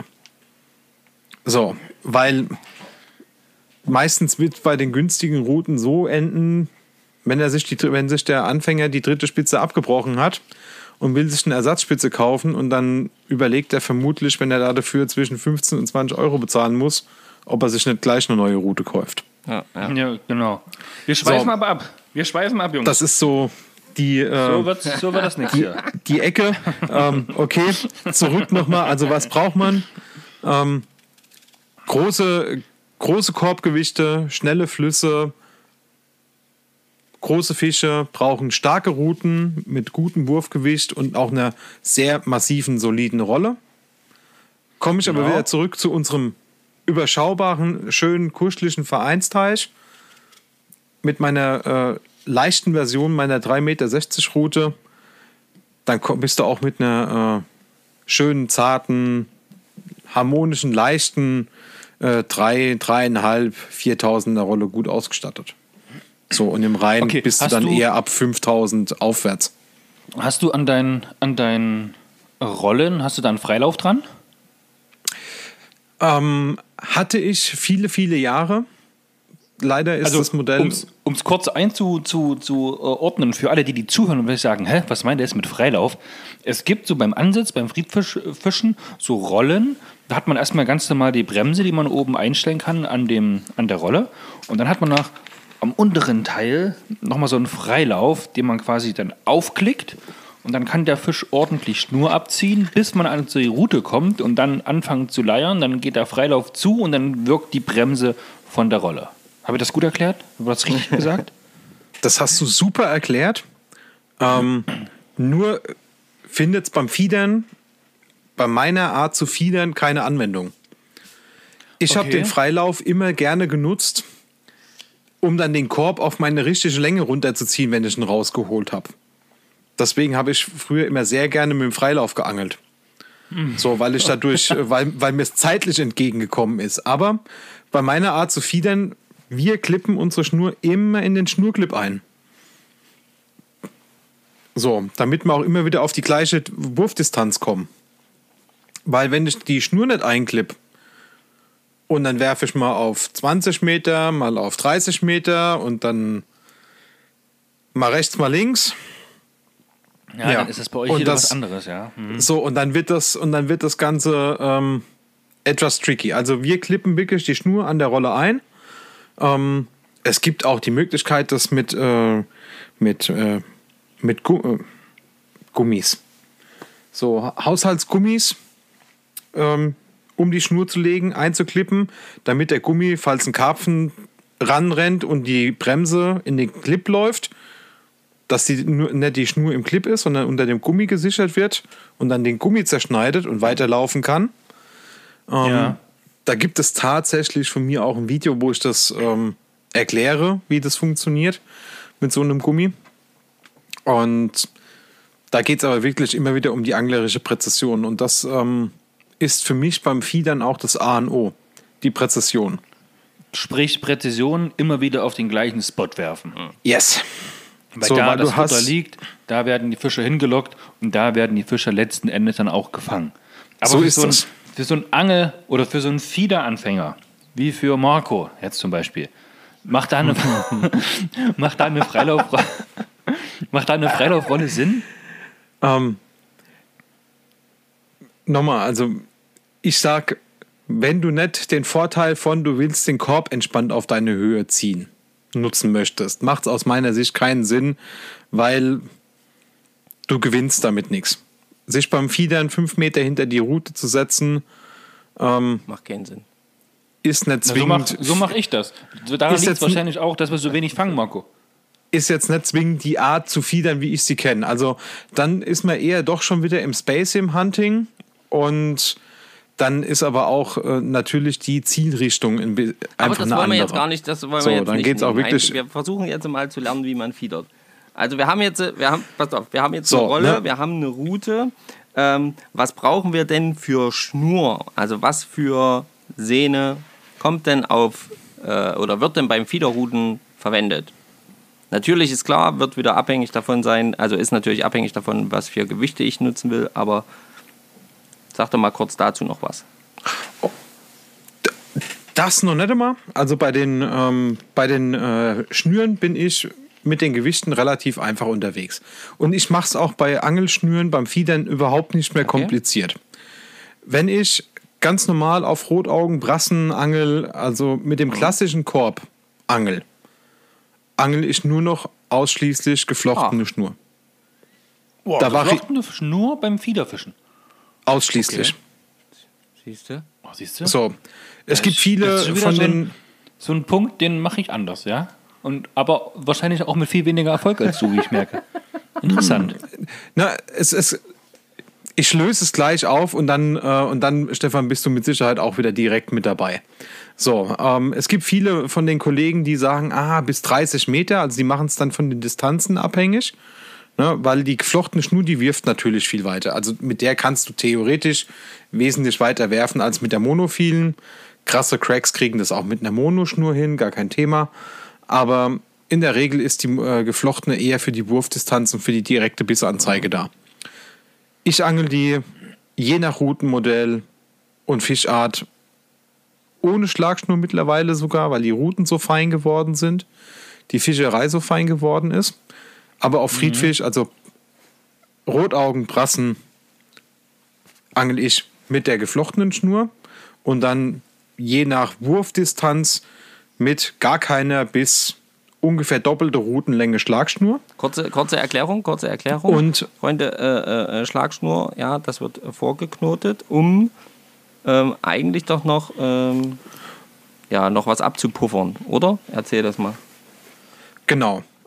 Also zum einen natürlich bei größeren Korbgewichten, also ich sag mal 50, 60, 70, 80 Gramm und ein bisschen drüber, da wirkt natürlich auch Gewalt in die Route nochmal rein, ne? logischerweise. Also beim Auswurf und natürlich in dem Moment, wenn die Schnur durch den Clip gestoppt wird, ist mit den hohen Korbgewichten könnte bei No Stretch, null Dehnung, Kang. könnte das Ganze auch äh, öfter mal einen ganz, ganz massiven Knall da vorne geben. Und ähm, naja, wenn man dann Futterkörbe des höherpreisigen Level hat, äh, irgendwie ab, keine Ahnung, 3 Euro, dann kannst du da auch eine ganze Menge wegwerfen. Gut, ähm, Marco, du bist da ja entspannt, du hast ja auch äh, Wobbler äh, für 20 Euro, wenn mich nicht alles Ja. täuscht. Da kann man sich ein paar Futterkörbe auch dafür kaufen. Aber ich, aber, Die reißt ja, man aber auch sagen, ungern aber ab. ich kotze trotzdem jedes Mal, wenn ich so einen Futterkorb verliere. Also, ganz ehrlich, da, da bin ich, das ist egal. Nee, das ist einfach nicht schön. Ne? Genau. Also, ja, vor allen Dingen, du li- verlierst unheimlich viel Zeit Ja, beim Angeln. genau, also, es das ist total Schlimmste Daran schrecklich. ist, dass du ja dann immer dieses ständige Neu, alles und hier und dieses und oh. Genau. So, also, für die Anglerei, wenn ich auf humane Fische angel, gezielt auf humane Fische angel, wie eben die Rotaugen und die Brassen, geflochten mit Schlagschnur, ähm, wegen dem Puffer, ne, wegen der Dehnung und im Moment Winter, die Fische sind vorsichtig, nicht ganz so groß, nicht so stark, aber ne, schön fein, mit einer ganz feinen Route kann ich sogar durchgehend angeln und krieg vorne in der feinen Spitze so ne, eine Unze, halbe Unze Spitze, schöne Bisse angezeigt und kann dann super sensibel angeln. Wenn ich aber jetzt zum Method-Feedern gehe, ne, das mit den flachen Körbchen, was man äh, aus dem Karpfenangeln kennt, ne? so und ich, was halt eben auch unheimlich ein unheimlicher Boom in den letzten Jahren war. Also das Method-Feedern ganz gigantisch. Da waren wir äh, 2019 auch zur, ähm, zur Test-WM, also zur Vorläuferveranstaltung der WMs, die jetzt offiziell eingeführt werden. Eigentlich sollten die letztes Jahr schon beginnen, aber Corona-bedingt drücke ich den Jungs die Daumen, dass es dieses Jahr funktioniert. Ähm, in Italien gewesen. Und da wird dann mit den kleinen Flatfeedern geangelt. Und da angle ich zum Beispiel nur monophile Schnur. Weil na, tendenziell angeln wir, ja, natürlich auch auf Brassen, aber eigentlich ist schon der Karpfen eher der Fokus. Und ob der jetzt 500 Gramm hat oder 12, 18 Kilo, ähm, da kommt natürlich ein bisschen Musik vorne in der Schnur an und in der Route. Und da brauche ich auch beim Anbiss bei den kleinen Lümmeln eher schon mehr wie bei den großen, weil die, die sausen dann da ran. Da sind schon viele Routen auch im Weiher verschwunden. Und nicht mehr aufgetaucht, weil der Angler nicht aufgepasst hat. Und da brauche ich dann eben auch die Dehnung und ein bisschen Sicherheit. Und dann angel ich ähm, je nach Routenmodell dann eine 0,23er bis 0,26er Monoschnur okay. bei Method Feedern. Siehst du, da sehe so. ich schon wieder meinen nächsten Fehler. Ich glaube, ich habe ich hab auf meinen Routen überall eine 30er Mono drauf. Und die Freilaufrollen. Eieiei. Naja, aber, aber freie, Freilaufrolle, 30er Monoschnur mit dem richtigen Setup und der richtigen Route, super für den Rhein. Ah, seht ihr? Na, na, Marco, ich setze mich an die Saale. Da ist du mein musst, Problem. Du bist, ich du muss bist an nur den am falschen Rhein. Gewässer, Stefan. Du hast schon die perfekte Route, nur am falschen Gewässer. Na, so kommt es mir jetzt hier wirklich vor. Das darf doch wohl nicht sein. 360, 120 Gramm Wurfgewicht. Siehst du? Gut, könnte für den Rhein 150? schwierig werden, aber Psst, Alex, Wir lassen die Illusion. das machen wir schon. gut. Herrlich. Okay, also ähm, Krass. krass. Oder, äh, kannst du mal jetzt beim, beim, beim Feedern oder auch beim Method-Feedern, ähm, gibt es da Besonderheiten im Aufbau Ja. vom, von, sag ich jetzt mal, vom Vorfach? Also Vorfach im Sinne auch, äh, der Korb, ist der jetzt äh, einfach, ähm, wie ist der jetzt äh, angeknotet? Ist da noch ein Wirbel dazwischen oder ähm, wird einfach Schnur an Schnur gebunden? Oder wie, wie ist der Aufbau einfach von, von der Hauptschnur, sage ich jetzt mal, zum Haken? Was kommt da? Für, einen Anfänger auf jeden Fall, ja. Nicht für einen Profi, klar, da kann man noch mal.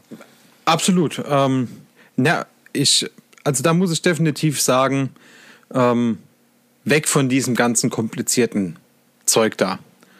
Ähm, Sehr sympathisch. unsere, unsere Richtung geht mittlerweile, je einfacher, desto besser und je leichter, desto besser. Ähm, ich will das aber überhaupt nicht verkomplizieren. Wenn ihr anfangt mit dem Fiedern, dann macht ihr einen bitte nicht so großen Wirbel, also es muss kein ultra feiner, aber so ein, ja, was würde ich schätzen? Was gibt es da? Könnte so ein 2 Kilo Wirbel sein, 3 Kilo. Das ist überschaubar, so von der Größe her. Also einen einfachen Wirbel, rauf auf die Schnur, dann macht ihr unten zwei feinere Gummistopper dran, keine ganz kleinen, aber da gibt es spezielle im Handel, die kann man auch erkennen. Ne? Gummistopper, zwei Stück unten drunter. Und dann machst du einen, einen Knoten rein, Doppel-8-Knoten mit einer Schlaufe. Da kannst du noch einen Wirbel dran machen, wenn du magst, oder du kannst einfach Loop to Loop, Schlaufe in Schlaufe, dein Vorfach an, einhängen und los geht's. Okay. Das ist im Grundsatz das Einfachste, was es gibt. Und jetzt mache ich noch was. Ich hoffe, dafür kriege ich äh, von meinem äh, Geräteunterstützer keinen auf die Ohren. Also ich angel auch nicht mehr mit diesem Anti-Tangle-Boom. Das ist, also, so haben wir mal angefangen, ganz Das ist früher, wieder- aber Das ist jetzt wieder das, was ich mache. Darum fange ich nicht. so, aber dieses grüne Röhrchen da oder das silberne, ähm, dann platzen sie auseinander irgendwann mal, wenn man sie durchgelutscht hat. Na. Und wo, Also- wo, du machst quasi dein. Die Wirbel, die Wirbel, die da drin sind, die sind ganz gut. Aber du hängst quasi deinen Futterkorb zwischen die zwei Gummiperlen. Oder wie habe ich das jetzt zu verstehen? Nee, nee. Nee. Also der Wirbel drauf, unten drunter zwei Gummiperlen, Doppel 8 Knoten mit einer Schlaufe dran, fertig. In die Schlaufe Vorfach Mhm. einschlaufen, ne? Mit der Schlaufe durch die Schlaufe durch. Das ist jetzt natürlich ein bisschen beim Reden ein bisschen Ja, ja. schwieriger, aber wir gucken mal, vielleicht machen wir da mal so kleine Videos draus. Gehen dann mit dem Haken durch meine Vorfachschlaufe durch, zieht es zu, Okay. fertig. Kann nichts mehr passieren. Na gut, dann ist das, dann ist das, äh, das kleine Vorfach mit den Haken ist dann an deinem Korb. Und wo ist dein Korb? Nein, nein, nein. Der ist unten, mein Vorfach ist an der Hauptschnur dran. Und der Korb hängt an dem Wirbel, der auf der Hauptschnur frei hin und her läuft. Ganz klassisches, ganz klassisches Freerun-System. Ohne Schniekel, Schnakel, Schnörkel. Da kannst du natürlich auch, es gibt auch Selbsttagsysteme, logischerweise. Dann gibt es feste und laufende Seitenärme. Aber das ganz einfachste. Wirbel auf die Hauptschnur drauf, zwei Gummistopper drunter, Doppel 8 Knoten, Jetzt hab ich's Schlaufe, in verstanden. Schlaufe, Alles klar, du fertig. nimmst die Hauptschnur, da schiebst du dein, dein, dein Wirbel drauf, in den dann später dein Korb eingehangen wird. Dann packst du da die, die Gummistopper Genau. quasi noch hinterher, dass der, dass das dann gestützt, äh, geschützt ist am Knoten. Genau. Unten gepufft Und dann wird. schlaufst du äh, Vorfach Genau. in Hauptschnur und fertig. Ja, jetzt habe ich es. Genau. Ja, jetzt habe ich es auch. Alles klar, okay. Ach ja, das ist natürlich die simpelste Variante. Ja, es ist, ach, siehst du, weil man aber auch immer sich durch diese ganze, ah, durch das ganze ringsherum auch gerne so ein bisschen ablenken lässt, ne? durch die ganzen, ähm, da ver vergisst man die einfachsten Sachen. So haben wir früher auch geangelt, als wir Wenste waren und das das erste Mal gesehen haben, irgendwas mit Teig oder Futterkorb oder irgend sowas überhaupt zu nutzen. Herrlich. Cool. Ja, mein Großonkel, mein Großonkel hat lange bevor die das, äh, das äh, Vieh dann gekannt haben, weil der nicht auf, weil der nicht punktgenau füttern konnte auf, den, auf die Schweinepose damals, ne? Hat der Lockenwickler von seiner Frau genommen. Das ist kein Witz. Das ist kein Witz. Na gut, macht er letzten Endes das Gleiche, ja? Ja, so, ich meine, dann hat er zwar immer noch ungenau geworfen, aber er hat trotzdem schon Fische damit gefangen. Lange bevor es das Moderne gar gegeben hat. Und an So. deinem, an deinem ähm, Haken, ja, ich meine, du nutzt ja nun beim Feedern recht kleine Haken. Was Auch- ist da meistens als Köder angebracht? Dein All-Time High. Was funktioniert, wenn gar nichts funktioniert? Wenn gar nichts funktioniert, dann könnt ihr Gold dranhängen, dann funktioniert es auch nicht. Aber ich habe eine Standardvariante immer dabei. Ich habe Pinkies dabei, ich habe Maden dabei, ich habe Mais dabei und, was darf auf keinen Fall fehlen, Wurm. Schöne Ja, dabei habe ich das auch immer. Und dran Dentro- mache ich das auch immer. Aber. Dentro-Würmchen und los geht's. Also, man muss sagen, ähm, durch, durch mehr Kontakte und mehr durch die Lande reisen, dann kriegt man natürlich auch so seine, ähm, sein Spektrum. Und nachdem ich das mal mit den Würmern verstanden habe, da den richtigen Partner gefunden habe, ähm, kann ich die mittlerweile auch extrem gut lagern und hältern und habe die somit auch immer verfügbar.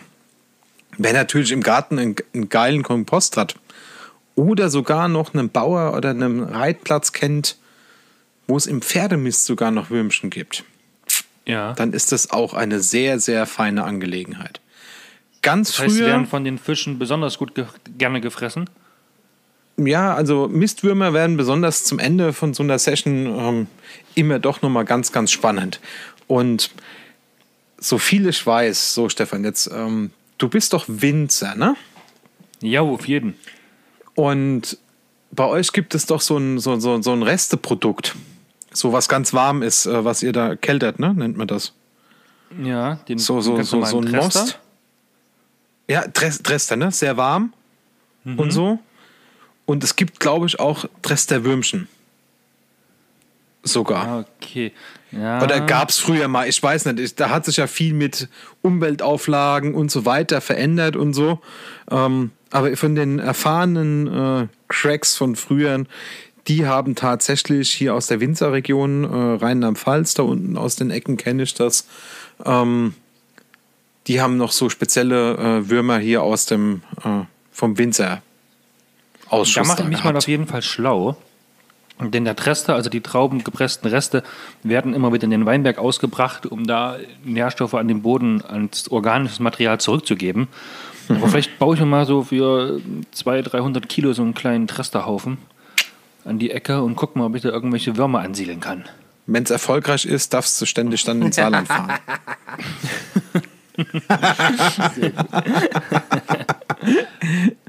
ja, also super, weil die besonders äh, agil sind, ne? natürlich. Nochmal ein ganz besonderes die Aroma haben. Ja, auch das kommt noch mit dabei. Die torkeln recht gut wahrscheinlich. Ja. Komm, ich hau noch einen, ich hau Schnelle noch einen raus. Was auch richtig gut ist, wenn ihr Würmer aus dem Aus Taubenmist dem habt. Taubenmist. Das Aus dem ist alles so speziell. Da müssen wir uns ja erstmal auf die Suche begeben nach Leuten, die noch viele Tauben haben und da wirklich Taubenmist irgendwo haben. Taubenzüchter. Also, das ist aber doch durchaus noch eine relativ weit verbreitete Sportart mitunter. Warte, ich gehe kurz mein Kontaktbuch hier im, im Handy durch. Tauben, nee. Nein. Keiner? Keiner online? Gut. Okay, kein Problem. Nee, also die ganz großen, die ganz großen Angelnationen angeln auch immer mit Taubenmist. Also mit, mit Würmern Die Cracks. lässt, oder wie? Was? nee, auch mit gesiebtem Taubenmist in einem speziellen Nicht Verfahren dein und so. Ernst jetzt. Doch, doch. Okay. Da gibt es sogar extra ein äh, industrielles, industrialisiertes Produkt dazu. Okay. Tatsächlich. Ja. Aber wir sind immer noch bei dem einfachen Fiederfischen. Das ist auf jeden Fall. Ja, genau. Bitte. ist aber spannend. Ist aber spannend, spannend, spannend. Genau, also, wir fassen zusammen. Maden, Pinkies. Die Pinkies, wenn ihr auf ganz kleine Fische nicht angeln wollt, könnt ihr weglassen. Mais, Wurm. Da hat man eine gute Auswahl mit dabei. Und dann kann man Also loslegen. die, die typischen Klassiker. Genau. Beim Method-Fischen sieht es natürlich schon wieder anders da aus. Da bleibt, äh, also ja, da kannst du auch mit allem Genannten angeln. Ähm, da ist aber eher der, ne, das Maiskorn und auch mal der Wurm äh, mit Sicherheit ein Thema. Aber da gibt es eine unheimliche, gigantische Palette an Kunstködern einfach. Kleine Dumbles, große Klambles, kleine Boilies, große? Beutels. Ja klar, Dumbles, Boilies, das sind ja alles Kunstköder. Gummimais, Krass. ganz, ganz, ganz, ganz breit. Also das ist das, das ist auch der Boom, äh, glaube ich, beim Method-Fischen, dass es noch, also das Method-Feedern ist einfach noch simpler und kleiner strukturiert als das normale Fiederfischen. Okay. So, deswegen hat es ähm, so einen riesen Run erlebt aus meiner Sicht. Und weil meistens, wenn da die Spitze rumgeht, da hängt halt auch oftmals dann so ein starker Fisch dran. Und nicht nur so ein kleines Rotauge. Ne, dann hat man da halt eben dann auch mal so ein 2, 3 Kilo Karpfen dran oder je nach Gewässer sind sie halt dann nochmal größer, so 15, 18, 20 Krass. Kilo. Wahnsinn. Wahnsinn. Ja, also das, das habe ich nicht selten erlebt, dass ähm, die Freunde von den äh, von der Rotport-Fraktion, also die Special Karpfenangler, also von denen man ganz, ganz, ganz, ganz viel lernen kann. Also ich bin den Jungs unheimlich dankbar. Also A, füttern sie die Fische immer sehr gut äh, in der Regel und B, man kann viel, viel von ihnen übers Gewässer lernen. Das ist ein richtig äh, super Partner für uns, äh, Friedfisch und äh, Fieder, Stippangler. Aber die haben dann da auch schon gesessen, schon die zweite Nacht draußen, anständig gefüttert und so. Und du sitzt dann mit deinem kleinen, mit deinem kleinen Flatfeeder da und machst da einen auf aktiv nebendran und dann kommt die dicke Keule vorbeigeschwommen. Und er denkt sich nur so, leck mich am Arsch. Und ich sitze hier zwei Tage. So. Aber alles gut, das ist, da ist niemand jemandem böse. Also habe ich zumindest noch nicht erlebt. Aber das geht. Das kann okay. passieren. Und ähm, sag ich mal, jetzt haben wir, wissen wir, was wir da dranhängen müssen, ja. Ähm, was, äh, und wir wissen aber auch, wir reden ja die ganze Zeit davon, dass wir einen, einen Futterkorb haben, beziehungsweise äh, beim Method Feedern eben dieses, dieses Schälchen, wo das dann rein, genau. Den Flatfeeder, genau den das- flachen Futterkopf. genau. Ähm, was, was, äh, ja, was, was, was sollte denn in dem Futter drin sein oder wie sollte denn, oder wie muss denn das Futter sein fürs, fürs, fürs Fiedern? Was sollte denn da, äh, was sollte man denn da benutzen? Ich meine, es gibt ja eine unendliche Anzahl auch an, an Angeboten da, Fertigfutter etc. Ähm, gib doch mal so einen grob, vielleicht so einen groben Tipp, okay, da kann man sich vielleicht dranhangeln, wenn es das gibt, wenn das möglich ist. Also, die Futterfrage ist, äh, ich glaube, in meiner Art zu angeln, die Frage, die die Anglerschaft immens in Deutschland bewegt. Ähm, in anderen Nationen wird da schon gar nicht mehr so ein Bohai draus gemacht. Und ich persönlich, ich mache es auch nicht mehr. Also ich bin wirklich jemand, der sehr, sehr, sehr, sehr einfach ans äh, Futter rangeht. Ähm, klar, das hat eine wichtige Lockwirkung, ohne Frage, aber ich mache es nicht mehr kompliziert. Und wenn ihr anfangt, Das Futter ist natürlich nicht mehr so günstig, wie es noch vor 20 Jahren war. Das hat sich aber halt mit den ganzen Auflagen äh, verändert und so weiter, ähm, weil da auch ganz strenge äh, Kontrollen mittlerweile hinten dran sind, dass da keine bösen Schadstoffe ins Wasser fliegen und so. Ähm, also mein Ausstatter, der hat sich da auch extra zertifizieren lassen tatsächlich oder müssen, weil ansonsten hätten die kein Futter mehr verkaufen können und auch keine Boilies und so. Das sind natürlich wichtige Absatzmärkte. Ach nein, jetzt ist er wohl schon wieder weg. Jetzt ist er wieder weg, ja. Aber er ruft schon wieder an. Bleiben Sie dran. so, da ist er wieder. So, das sind natürlich wichtige Absatzmärkte für die ähm, äh, ganzen Hersteller. Und ich empfehle euch, wenn ihr zum Fiederfischen geht, ja, auch wenn vielleicht mal so ein Kilo teilweise 5, 6 Euro kosten mag. Jo, das sind so die Preise, die kenne ich, ja. Nicht die Tüte aufreißen, das ganze Kilo da reinschütten, so, sondern macht euch einfach die Mühe und wiegt euch die 500 Gramm daheim ab. Beim Method Feedern vermutlich lang schon noch 300 Gramm. Ähm, da darf man gerne sparen. Und nehmt euch halt die Tüte mit und macht zur Not noch ein bisschen was an, wenn es äh, wirklich nicht lang sollte. Oh, genau, ja, also, so, genau so mache ich das nämlich. Ich bin dann auch so ein kleiner Sparfuchs und denke mir, wow, ich baller jetzt nicht gleich die ganze Tüte hier rein. Ich mache mir, ich mache meistens, ich drittle die meistens. Wir sitzen ja nicht so lange meistens am Wasser, wenn wir so Fiedern oder Ansitz machen gehen, sondern das reicht dann immer ganz, ja. ganz gut, ne, Marco? Ich, ich glaube, da hängt aber auch so ein bisschen die Erfolgsfrage dran. Also eine Feeder-Session unter fünf Stunden ist keine Feeder-Session. Das habe ich dir vorhin gesagt, Stefan.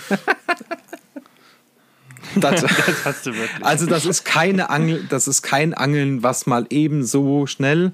Da muss ich euch äh, doch definitiv beneiden. Ihr könnt einfach mal zack, das Zeug leicht, einfach im Auto, im Kofferraum drin. Gewässerstrecke, Angelkarte, hab ich raus, fünf Würfe gemacht, scheiße, war nix. Heim, ne? Oder so. Das, Geht, also ja. das ist, das ist bei mir no way. Also wenn ich einen Angeltag habe, da sind da meistens 12, 14 Stunden im Eimer. Boah, aber krass. Also ja, das klar. hört sich dann schon wirklich richtig nach Arbeiten an. Yes. Also da mache ich auch keinen Hehl draus. Das, da gehört dann einfach auch mehr mit dabei. Aber wir sind, bei, wir sind ja immer noch bei dem Einfachen. Und von daher, da dürft ihr es gerne entspannt machen und zart machen. Also ihr geht irgendwie zwei, dreimal im halben Jahr mit dem Fieder raus, macht euch nicht so verrückt. Nehmt ein vernünftiges Futter, achtet dort wirklich darauf, wie man es anmacht. Also da darf man auch das gerne. Das steht dann meistens mit drauf, oder? Ja, wobei ich der Mensch bin, der Schritt für Schritt immer das Wasser zufügt. Also ich kippe nicht die angegebenen 600 Milliliter mit Eimer drauf und ähm, weil ich es doch immer gerne noch selber kontrollieren möchte. Und ja gerade wenn du so am Anfang bist, du kriegst, wenn du Step by Step da rangehst, einfach auch ein besseres Gefühl mit dazu. Und was mir ganz wichtig ist zu sagen beim Thema Futter anmachen.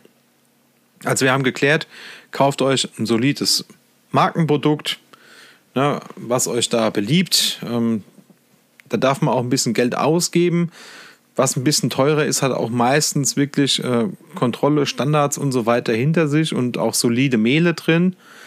Ähm, und es darf aber ein vernünftiger Futtereimer sein. Ja, der kostet auch wieder Geld und so und ein vernünftiges Futtersieb, aber das sind Anschaffungen. Also, wenn ich mein Zeug nicht irgendwie äh, ständig am Wasser liegen lasse oder so oder damit umgehe wie ein, wie, wie, wie ein Wildschwein, ähm, dann ist das auch äh, eine Anschaffung wirklich für viele, viele Jahre. Und ja. das Material hat sich auch an der Stelle wirklich so deutlich verbessert, dass es sich lohnt, äh, die Anschaffung zu machen. Und ein Standardfuttersieb 3,5 mm, 4x4 mm äh, Durchmesser äh, ist völlig in Ordnung, weil ein vernünftiger Futtereimer, die sind so leicht konisch. Das ist vom Futter anmachen was anderes wie in dem kleinen, runden 5 oder 10 Liter Eimer. Ja, ich meine, die kriegt man mit Sicherheit irgendwo mal günstig bei. aber das Anmixen von dem Futter ist sehr, sehr, sehr, sehr wichtig. Also nicht Wann? was, wie viel Vanille ist da drin oder sonst was, sondern die Konsistenz. Dass sich das gut aus dem Futterkorb rauslöst, dass das eine schön fluffige ähm, Konsistenz hat und eine homogene Masse einfach ergibt. Ähm, Alex, wann bereitest du das Futter vor? Kurz bevor Ja. du zum Angeln fährst? Am Wasser? Zu Hause? Oder noch viel eher? Also, wenn ich zum Angeln auf größere Fische fahre, Brassen, Karpfen, Ja. und kein Fischmehl verwende, dann mache ich das meistens am Abend vorher an. Wenn ich Fischmehl verwende, dann, also im Moment kannst du es gut in der Garage stehen lassen, das ist kein Problem. Im Wenn's Sommer, kühl ist draußen? im Sommer Fischmehl muss also entweder in den Kühlschrank stellen, wobei das schon auf dem Weg zum Wasser äh, übergehen kann. Also dann eher am Wasser. Also Fischmehl im Sommer am Wasser anmachen, weil bis wir merken, dass das Eiweiß geronnen ist im Fischmehl, ähm, da ist es schon zu spät. Da haben es die Fische schon dreimal gemerkt. Da muss man vorsichtig sein. Guter Tipp. Das ist, das ist also ganz wichtig. Bei Fischmehl im Sommer ganz, ganz vorsichtig. Jetzt im Winter alles gut, im Sommer aufpassen. Das normale so faule Futter, Menschen, so faule Menschen wie ich, immer am Wasser. ja, genau. Aber wenn du es passiv haben willst und auf größere Fische angelst, das ist der Punkt, warum es dann vorher anmacht, damit es passiv ist. Dann saugt sich über Nacht, das machst du dann auch noch in eine Plastikfolie, machst mit so einem Ikea-Clipper zu, äh, Plastiktüte mit dem Ikea-Clipper zu und dann bleibt die Feuchtigkeit da drin, dann ziehen sich die ganzen Futterteilchen mit dem Wasser voll und dann gibt es ein richtig schönes passives Futter. Und das mögen in der Regel die Brassen sehr, sehr gerne. Und wenn ich aber doch eher Rotaugen fangen will, ne, und die wuseln ja da unten rum und Jubi und äh, haben da den ganzen Tag nur Party und Freude und Action, da darf das alles äh, aktiver sein und da kannst du es dann auch am Morgen vorm Angeln anmischen. Am Wasser, das ist kein Problem. Okay. Das ist auf jeden Fall Okay. echt gut zu wissen, siehst du? Nicht schlecht. Okay. Ähm, du hast schon Ja. gesagt, so Futterkorb, ähm, Futtersieb äh, und so eine Sachen. Gibt es noch irgendwas, wo du sagen würdest, okay, ähm, wenn ihr, also das müsst ihr auf jeden Fall dabei haben, weil das ist fürs Fiedern äh, essentiell. Das brauche ich auf jeden Fall. Im- äh, Natürlich äh, Routenständer, Routenablage. So. Und klar, nicht jeder von euch wird dann mit einer Sitzkiepe gleich da rumrennen oder so. Ähm, aber deswegen einen guten, passenden Stuhl und dann am besten zwei Banksticks mit Auflagen. Zwei das was? die zwei Banksticks, Routenständer Okay. mit Routenauflagen dran. Am einfachsten das V natürlich. Wer es ein bisschen äh, optimierter haben will, der kann dann halt auch schon eine richtige Fiederauflage Auflage draufschrauben oder eine Fiederauflage mit Haken. Also bei Method Fiedern empfehle ich euch das dringend, eine Auflage mit Haken zu nehmen, weil sonst ist die neue Route weg im Weiher oder so, wenn man nicht aufpasst. Ähm, das ist äh, ganz, ganz wichtig. Und den zweiten einfach, um die Route auch hinten abzulegen und euch so daran setzen zu können, dass ihr eine feste Sitzposition habt, einen festen Standpunkt, damit ihr auch immer akkurat auf euren Platz werfen könnt und die Route auch immer gut in Grifflänge, äh, in Griffnähe habt. Ja. So. wirfst du, wirfst Das- du im Sitzen oder im Stehen aus? Das kommt auf die Angelweite drauf an. Also je weiter ich raus muss, ähm, ich sag mal so bis 50 Meter kriege ich es ganz gut im Sitzen hin. Darüber hinaus nehme ich dann schon aus äh, Sicherheitsgründen, damit der Wurf auch nicht so oft nebendran geht, eher schon die stehende Position. Ähm, wobei Hardcore-Cracks das auch aus dem, Sitz, äh, aus, dem Sitten, aus dem Sitzen hinkriegen. Aber in meinem Angelumfeld, wo ich mich bewege, deswegen, um das nochmal ganz kurz zu erklären, wenn ich an der Saar bei uns 50 Meter werf, da kann es mir je nach Streckenabschnitt passieren, dass ich Eichhörnchen angeln kann. So, weil die Gewässerbreite nicht so du- groß ist. Ich wollte gerade sagen, weil du dann im benachbarten Genau. Ufer einschlägst. So, also schon teilweise satt. Und wenn ich, wir haben sogar Saarabschnitte, wenn du da auf 70 Meter gehen würdest, 60, und da könntest du vielleicht sogar auf der Autobahn schon angeln. Sehr gut. So, ne, also das ist dann ein ganz schlechter, ein ganz schlechtes Teil oder unsere kleinen äh, französischen Kanalabschnitte. Ja. 35 Meter Eichhörnchen angeln oder Eidechsen, keine Ahnung, Ameisenhaufen Oh. bilden oder sowas. So, weil die du- Gewässer nicht so aber- breit sind. Wenn du aber ausgeworfen hast, jetzt hast du ja gesagt, du hast dann quasi diese, diesen Routenständer mit dem Haken, ne, damit, falls dann Fisch richtig einschlägt und losmarschiert, deine Route auch bei dir bleibt. Genau. Das heißt, du legst sie dann parallel zum Ufer quasi ab. Ne? Also hinten einen Routenständer, vorne einen Routenständer, sodass die äh, Route gerade horizontal Richtung Wasser zeigt. Die steht nicht. Also sie steht nicht mit der Spitze hoch im Wind. Das Genau. mache ich natürlich Das- im Fluss, wenn Strömung ist. Dann stelle ich die Route hoch, um Ja. möglichst viel Schnur aus dem Wasser rauszukriegen, damit der Druck Ja. geringer ist. Ja. Das mache ich aber äh, nur am Fluss, wenn die Strömung groß, äh, stark ist. Am Stillgewässer, an unserem Vereinsteich, da lege ich die schön flach hin. Ne? Also auch die Spitze ist bei mir in der Regel, ähm, wenn ich kein schnelles Angeln habe, also wirklich so gemütlich oder wo die Fische eben nicht so schnell beißen, nicht so einen hohen Rhythmus haben. so wie ähm, bei uns. so knapp über die Spitze, und dann, dann kommt mein Spitzchen so schön leicht vorne raus, links. Also ich habe meine Route immer von, ne, meine Rolle ist meine rechten Hand und dann geht die Spitze links rüber aufs Wasser raus und dann passt das für mich. So, und dann steht die da draußen so, je nachdem, äh, von einem Zentimeter bis fünf Zentimeter mit dem Spitzen über Wasser. Kommt dann immer noch ein bisschen auf den Wind drauf an. Und dann warte ich darauf, dass es rumgeht, das Spitzchen. Ah, okay, weil das ist nämlich immer so ein Punkt, ne? Ich habe noch so ein paar andere Jungs, mit denen ich ab und zu mal dann auch Ansätze mache. Da sehe ich dann immer, der eine stellt sie hin, der andere legt sie hin. Und dann komme ich natürlich, äh, der nicht so oft Fiedern geht, gerade zu Beginn, und sage, na was denn jetzt? Muss ich die hinlegen? Muss ich die hinstellen? Ich habe noch einen zweiten Routenhandler, ich mache sie parallel zum Ufer, also so, so, so horizontal. Und dann sagt der andere, na warum stellst du die nicht hin? Eine Fiederroute muss er doch hinstellen. Und ich sage, ich kann sie auch hinstellen. Nö, mach doch, wie du denkst. Ich sage, na, was nun? Ich versuche jetzt zu lernen. Aber gut, das war doch mal eine Begründung jetzt, wo ich weiß, yeah.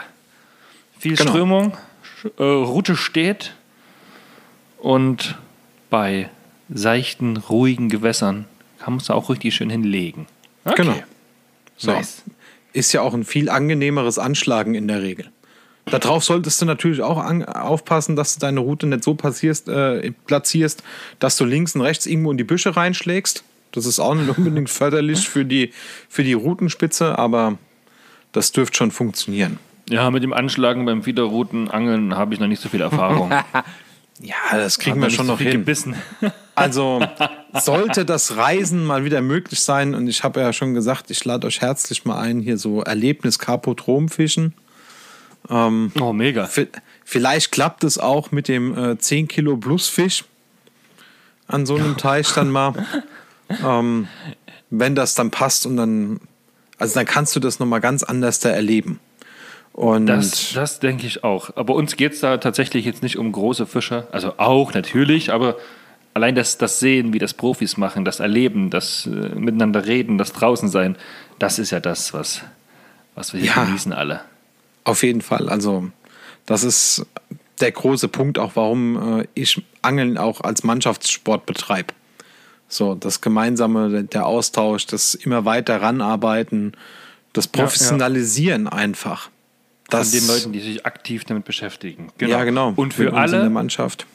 für alle diejenigen, die uns äh, zuhören und ordentlich dran geblieben sind, jetzt richtig viel mitbekommen haben. Alex, da braucht man noch einen Tipp für alle Angelanfänger. Jetzt ist es egal, ob die Fiedern, ob die Spinnfischen, ob die Fliegenfischen, was auch immer die machen. Einfach ein allgemeiner Tipp für den Angelanfänger, ähm, den du einfach weitergeben kannst. Von mir aus natürlich auch gerne aus Fiedern bezogen, weil das ist ja dein Steckenpferd. Und ist auch eine schöne Angelmethode auf jeden Fall, macht auf jeden Fall Spaß. Ähm, hau mal einen Tipp für einen Angelanfänger raus. Vielleicht so eine, so eine Weisheit von einem erfahrenen Angler an jemanden, der jetzt loslegen will. Und wisst ihr was? Der Alex war gerade nicht da. Na toll. Also, Dann ist er aber mein jetzt Tipp. wieder da. mein Genau. Tipp. Scheut euch nicht vor der Recherche und vor allem, also sprecht uns Team- und Testangler einfach an. Und jeder, der das Vieh dann ausprobieren will und hat Fragen, fragt. Also dafür sind wir da. Also ich empfinde mich in meiner Rolle genau so zu fragen. Ich versuche jeden zu unterstützen, um das Geld zu sparen, sinnvoll auszugeben an der Ecke. Fragen. Was kann man kaufen? Wie Schön. kann man das machen? Immer Fragen, Fragen, Fragen. So, wir Also, sind Leute, mittlerweile gehört, in so ja? einer digitalen Welt. Nutzt es. Also wir hören ja auch Podcast, machen Podcast, um Menschen zu begeistern, um ihnen eine Unterstützung zu bieten. Deswegen Ja, schreiben, genau. fragen, gar kein Problem. Ne, dazu gehört natürlich, also A, den Podcast folgen oder auch äh, mir bei Instagram und Facebook und so. Ne? Glocken abonnieren bei YouTube. Das gehört alles mit dazu. Genau. Ähm, das ist an sich auch eine sehr, sehr gute äh, Überleitung. Erzähl einfach mal, wie findet man dich bei Instagram? Also wie heißt du bei Instagram? Ja, mich findet man bei Instagram und bei Facebook unter äh, Alex Sauer unterstrich Browning Fishing. Ja, das ist mein Okay, das werden Ausstatter. wir direkt nochmal in, der, in den Shownotes auch verlinken, deine zwei Profile, dass Genau. die Leute deinen Tipp auch wahr machen können und dich einfach anschreiben können. Genau. Wenn es da Fragen rum um das Thema Fiedern gibt. Klar. Oder auch sonst. Weil wir kennen ja immer Menschen, die da wen kennen und einfach raus damit, fragen. Ähm, ich glaube, alles, was den Süßwasserbereich anbelangt, findet man immer irgendwo einen Kontakt untereinander. Ne? Also auch in der Raubfischszene. Selbst so ein Dietmar Isaias, der kommt vom, von dem Friedfischbereich, der ja. Ja. auch in der Szene relativ groß ist. Ne? Den, Ja. Auch ein guter Bekannter. Also einfach fragen, vor allen Dingen fragen. Interessant. Ne? Gut Alex. recherchieren. Zum Abschluss von unserem Gespräch haben wir jetzt, also wir haben mit einer Geschichte angefangen, ne, wo du dich vorgestellt hast, mit Weihnachten und wie es dazu kam, dass es bei der Familie Sauer am ersten Weihnachtsfeiertag nicht mehr zum Angeln kam. dass das quasi verboten ist in der Familiendynastie. Brauchen wir jetzt noch eine Geschichte zum Abschluss. Und dann haben wir mit einer angefangen und mit einer beendet. Und zwar möchten Marco und ich von dir wissen. Erzähl uns mal die Geschichte von deinem beschissensten Angeltag. Damit die Leute auch sehen, hey, nicht nur bei, bei uns, also bei Marco und mir läuft's kacke, sondern vielleicht läuft's auch mal bei den Profis kacke. Tja, so. Und jetzt versaue ich euch die Nummer. Hast du nicht, gibt es nicht. Was, was kann an einem Angeltag beschissen sein? Ah, jawohl, perfekte Antwort. Warte, kann ich, dir, kann ich dir ein Beispiel sagen? Du kommst ans Wasser, willst auswerfen, rutscht rein. Beim Reinrutschen wirst du nass, es ist scheiße kalt draußen und dabei, wo du hingefallen bist, ist eine Rute zerbrochen und deine Schnur hat sich verheddert. Glück gehabt. Hatte ich noch nicht. Hatte ich noch nicht. Ich bin tatsächlich mal äh, bei einem Jugendangeln ähm, so halb ins, also ich habe nicht so optimal von, den, von, der, von der Gegebenheit optimalen Platz gelost. Ne? Und da hat mich gerade noch mein Begleiter, mein Papa konnte an dem Tag nicht mit. Es war eines der wenigen Angeln, wo er nicht dabei war und hat mit mir geschimpft, ähm, weil ich irgendwas nicht richtig gemacht habe. Aber Übung macht den Meister. Und da hat mich mein Begleiter gerade noch so gefangen. Und das war schon eines der letzten Angeln im Jahr. Also da war es auch schon kühler gewesen. Und da lag ich schon so halb, halb im Wasser. Also mein, mein, mein Ärmel war bis zum Ellenbogen nass. Aber ich habe noch äh, zwei wichtige Fische zur Waage gebracht, habe damit eine gute Platzziffer noch gemacht. Und es ging. Also selbst bei so einer Scheiße ähm, geht das noch. Aber was mich richtig, was mich mal richtig genervt hat, war, ich war zum, zu einer Veranstaltung ähm, im hohen Norden, also schon über den Norden da hinaus, und habe mir beim Aufbauen schon zwei Spitzen abgebrochen. So aus. Ne, einfach nicht aufgepasst und dann zack, beim Auflängen von der, von der Wurfweite zack. Das war schon blöd. Aber, Ja, das hört sich doch schon mal nach, nach, nach Kacke an. aber das, sind, das sind so Fails, ähm, wie gesagt, ähm, wenn ihr bei meinem Namen immer den Hashtag mit dazusetzt und dann seht ihr auch Bilder und Videos und dann sieht man auch ab und zu mal so eine kaputte Spitze und sowas. Aber im Wesentlichen, ich habe auch immer Ersatzklamotten dabei. Damit ich Ah, zumindest, trocken, zumindest trocken nach Hause fahren kann. Ne, aber Ah, da muss ich gleich an einen Kommentar bei Instagram unter unserem letzten Post äh, denken, den, den, ah, ich weiß jetzt den Namen nicht mehr. Auf jeden Fall ist so die, die, die, die Grundgeschichte gewesen. Die werden wir vielleicht nachher im, zu Beginn der Folge, habt ihr das vielleicht schon gehört, weil wir nehmen das, den Anfang der Folge jetzt auf jeden Fall im Anschluss an, äh, auf. Alles gepackt, gemacht, getan, losgelaufen, dann Auto abgestellt, nochmal zwei Kilometer Fußmarsch und gemacht und dann endlich am Wasser angekommen, ausgerutscht, reingefallen.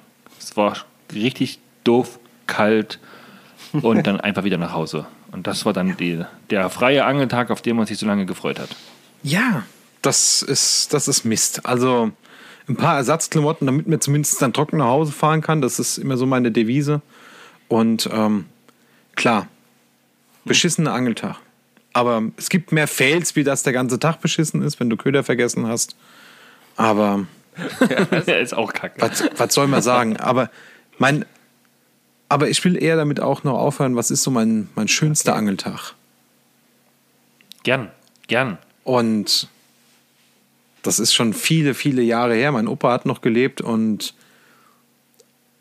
wir waren äh, zum Hochseefischen und es war richtiges Mistwetter. Aber wir haben richtig viel Dorsch gefangen zu dritt.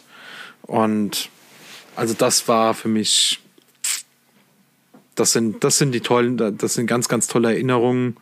Und in der Regel immer, wenn ich äh, auch noch mit meinem Papa losgehen kann, das sind ganz große Angeltage. Egal, ob Das man viel wir- oder wenig fängt, aber Das haben wir mit ganz lieben Menschen uns. draußen sein, das ist mega. Ach, herrlich. Schön. Super, Jorde. Super. Einwandfrei. Ich glaube, wir konnten hier wirklich jetzt mit dieser Folge, oder ich hoffe es einfach mal, aber ich denke es schon so, ähm, einfach auch mal so einen kleinen Einblick in dieses, ähm, in das Fiedern geben, äh, in diese Angeltechnik, Angelart ähm, des Ansitzangelns. Und ähm, Alex, also wir telefonieren ja sowieso demnächst sehr wahrscheinlich einfach immer wieder. Ähm, ähm, aber ich möchte mich hier an der Stelle auf jeden Fall mal ganz, ganz recht herzlich dafür bedanken, dass du heute hier dir die Zeit genommen hast und uns äh, ja, unseren Fragen Rede und Antwort gestanden hast und uns einfach auch so mit deinen Einblicken so ein bisschen in deine äh, Persönlichkeit, in dein persönliches äh, Angelleben ähm, hast, ge äh, gegeben hast. Und ähm, ja, es ist einfach schön, äh, Leute kennenzulernen. Da sieht man einfach, dass unser Hobby einfach verbindet, äh, weil wir kannten uns vorher nicht und ähm, jetzt haben wir einen regen Kontakt. Du bist bei uns mit dem Podcast und wir können gemeinsam andere Menschen vielleicht dazu inspirieren, ähm, sich das Angeln doch mal äh, etwas genauer anzuschauen. Und das freut mich einfach und dafür einen herzlichen Dank. Sehr, sehr, sehr, sehr gerne. Ich schließe mich da natürlich an allen Punkten an. Ja, ich werde jetzt natürlich versuchen, bei unserer nächsten Feeder-Session die ganzen Tipps mit zu verwenden. Ja, also nicht mehr die Freilaufrolle zu nehmen, die Spinnrut äh, Spinnrolle zu nehmen, die geflochtene Angelschnur und es dann einfach mal ein bisschen ja, länger am Wasser aushalten. Und dann schauen wir doch mal, wer hier die dicken Fische fängt. Ja, Alex, wie gesagt, vielen, vielen Dank. Schön, dass du dir die Zeit genommen hast. Nicht nur wir freuen uns, sondern ich denke auch alle Zuhörerinnen und Zuhörer, die Bock auf Folgen haben, die länger als eine Oh Stunde ja. gehen. Ja. Super. Ich meine, aufgenommen haben wir jetzt zum jetzigen Zeitpunkt eine Stunde Ja. 32 fast. Und dem voran geht ja bestimmt auch noch so Viertelstunde, 20 Minuten unser Weißt du's noch Kategorie und Ereignis der Woche und alles, was dazugehört. Aber hey, Ja, es ist halt auch ein unendliches Thema. Es macht auch einfach Spaß, Ja. darüber zu sprechen. Danke. U- Unbedingt, unbedingt. Also, und wenn es noch Bedarf gibt, jederzeit wieder, wenn es ums ein oder andere Detail mehr geht, ich freue mich drauf. Und macht weiter so und allen, die zuhören, vielen Dank fürs Zuhören und bleibt weiter dabei und erzählt es euren Freunden, die auch angeln gehen. Oh ja. Sehr cool. In diesem Sinne Perfekt. würde ich Perfekt. sagen, ähm, ich fange einfach mal an. Ich sage auf Wiederhören. Schön, dass ihr dabei wart. Ähm, herzlichen Dank an Alex, herzlichen Dank an Stefan. Ähm, schön, dass ihr das mit mir jetzt hier gerade gemeinsam gemacht habt. Für euch alle da draußen. Und ähm, ich bin raus und wünsche ein dickes Petri, äh, sobald ihr die Chance habt, ans Wasser zu kommen. Und ich bin dann der Vorletzte, heißt die letzten Worte gebühren gleich den Alex. Ähm, ja, auch von mir, danke, dass ihr zugehört habt. Äh, denkt dran, die fünf Sterne bei iTunes vergeben sie nicht von alleine. Jeder darf nur einmal. Wir sind eine große Gruppe und ich habe nachgeschaut, wir sind bei 35 Bewertungen aktuell. Da sollte man doch vielleicht bis nächste Woche die ähm, 40 Bewertungen voll bekommen. Denn, wenn ihr das heute am Montag hört, Montag, der 18. Januar, dann ist das der allererste Tag nach unserem einjährigen Geburtstag. Denn die allererste Folge Fischen mit Fischer und Kirsch kam am 17.01.2020. Gut, wenn ihr uns also was schenken wollt, macht die 40. Bewertung voll bei iTunes. Ansonsten, liebe Grüße, Petri Heil und Alex. Die letzten Worte, wie gesagt, gehören dir. Euch beiden nochmal vielen, vielen herzlichen Dank. Es hat mir unheimlich Spaß gemacht. Und alle, die da draußen zuhören, sobald es geht, sobald wie möglich, bewerten und raus ans Wasser, ausprobieren, fragen. Petri Heil und bleibt gesund.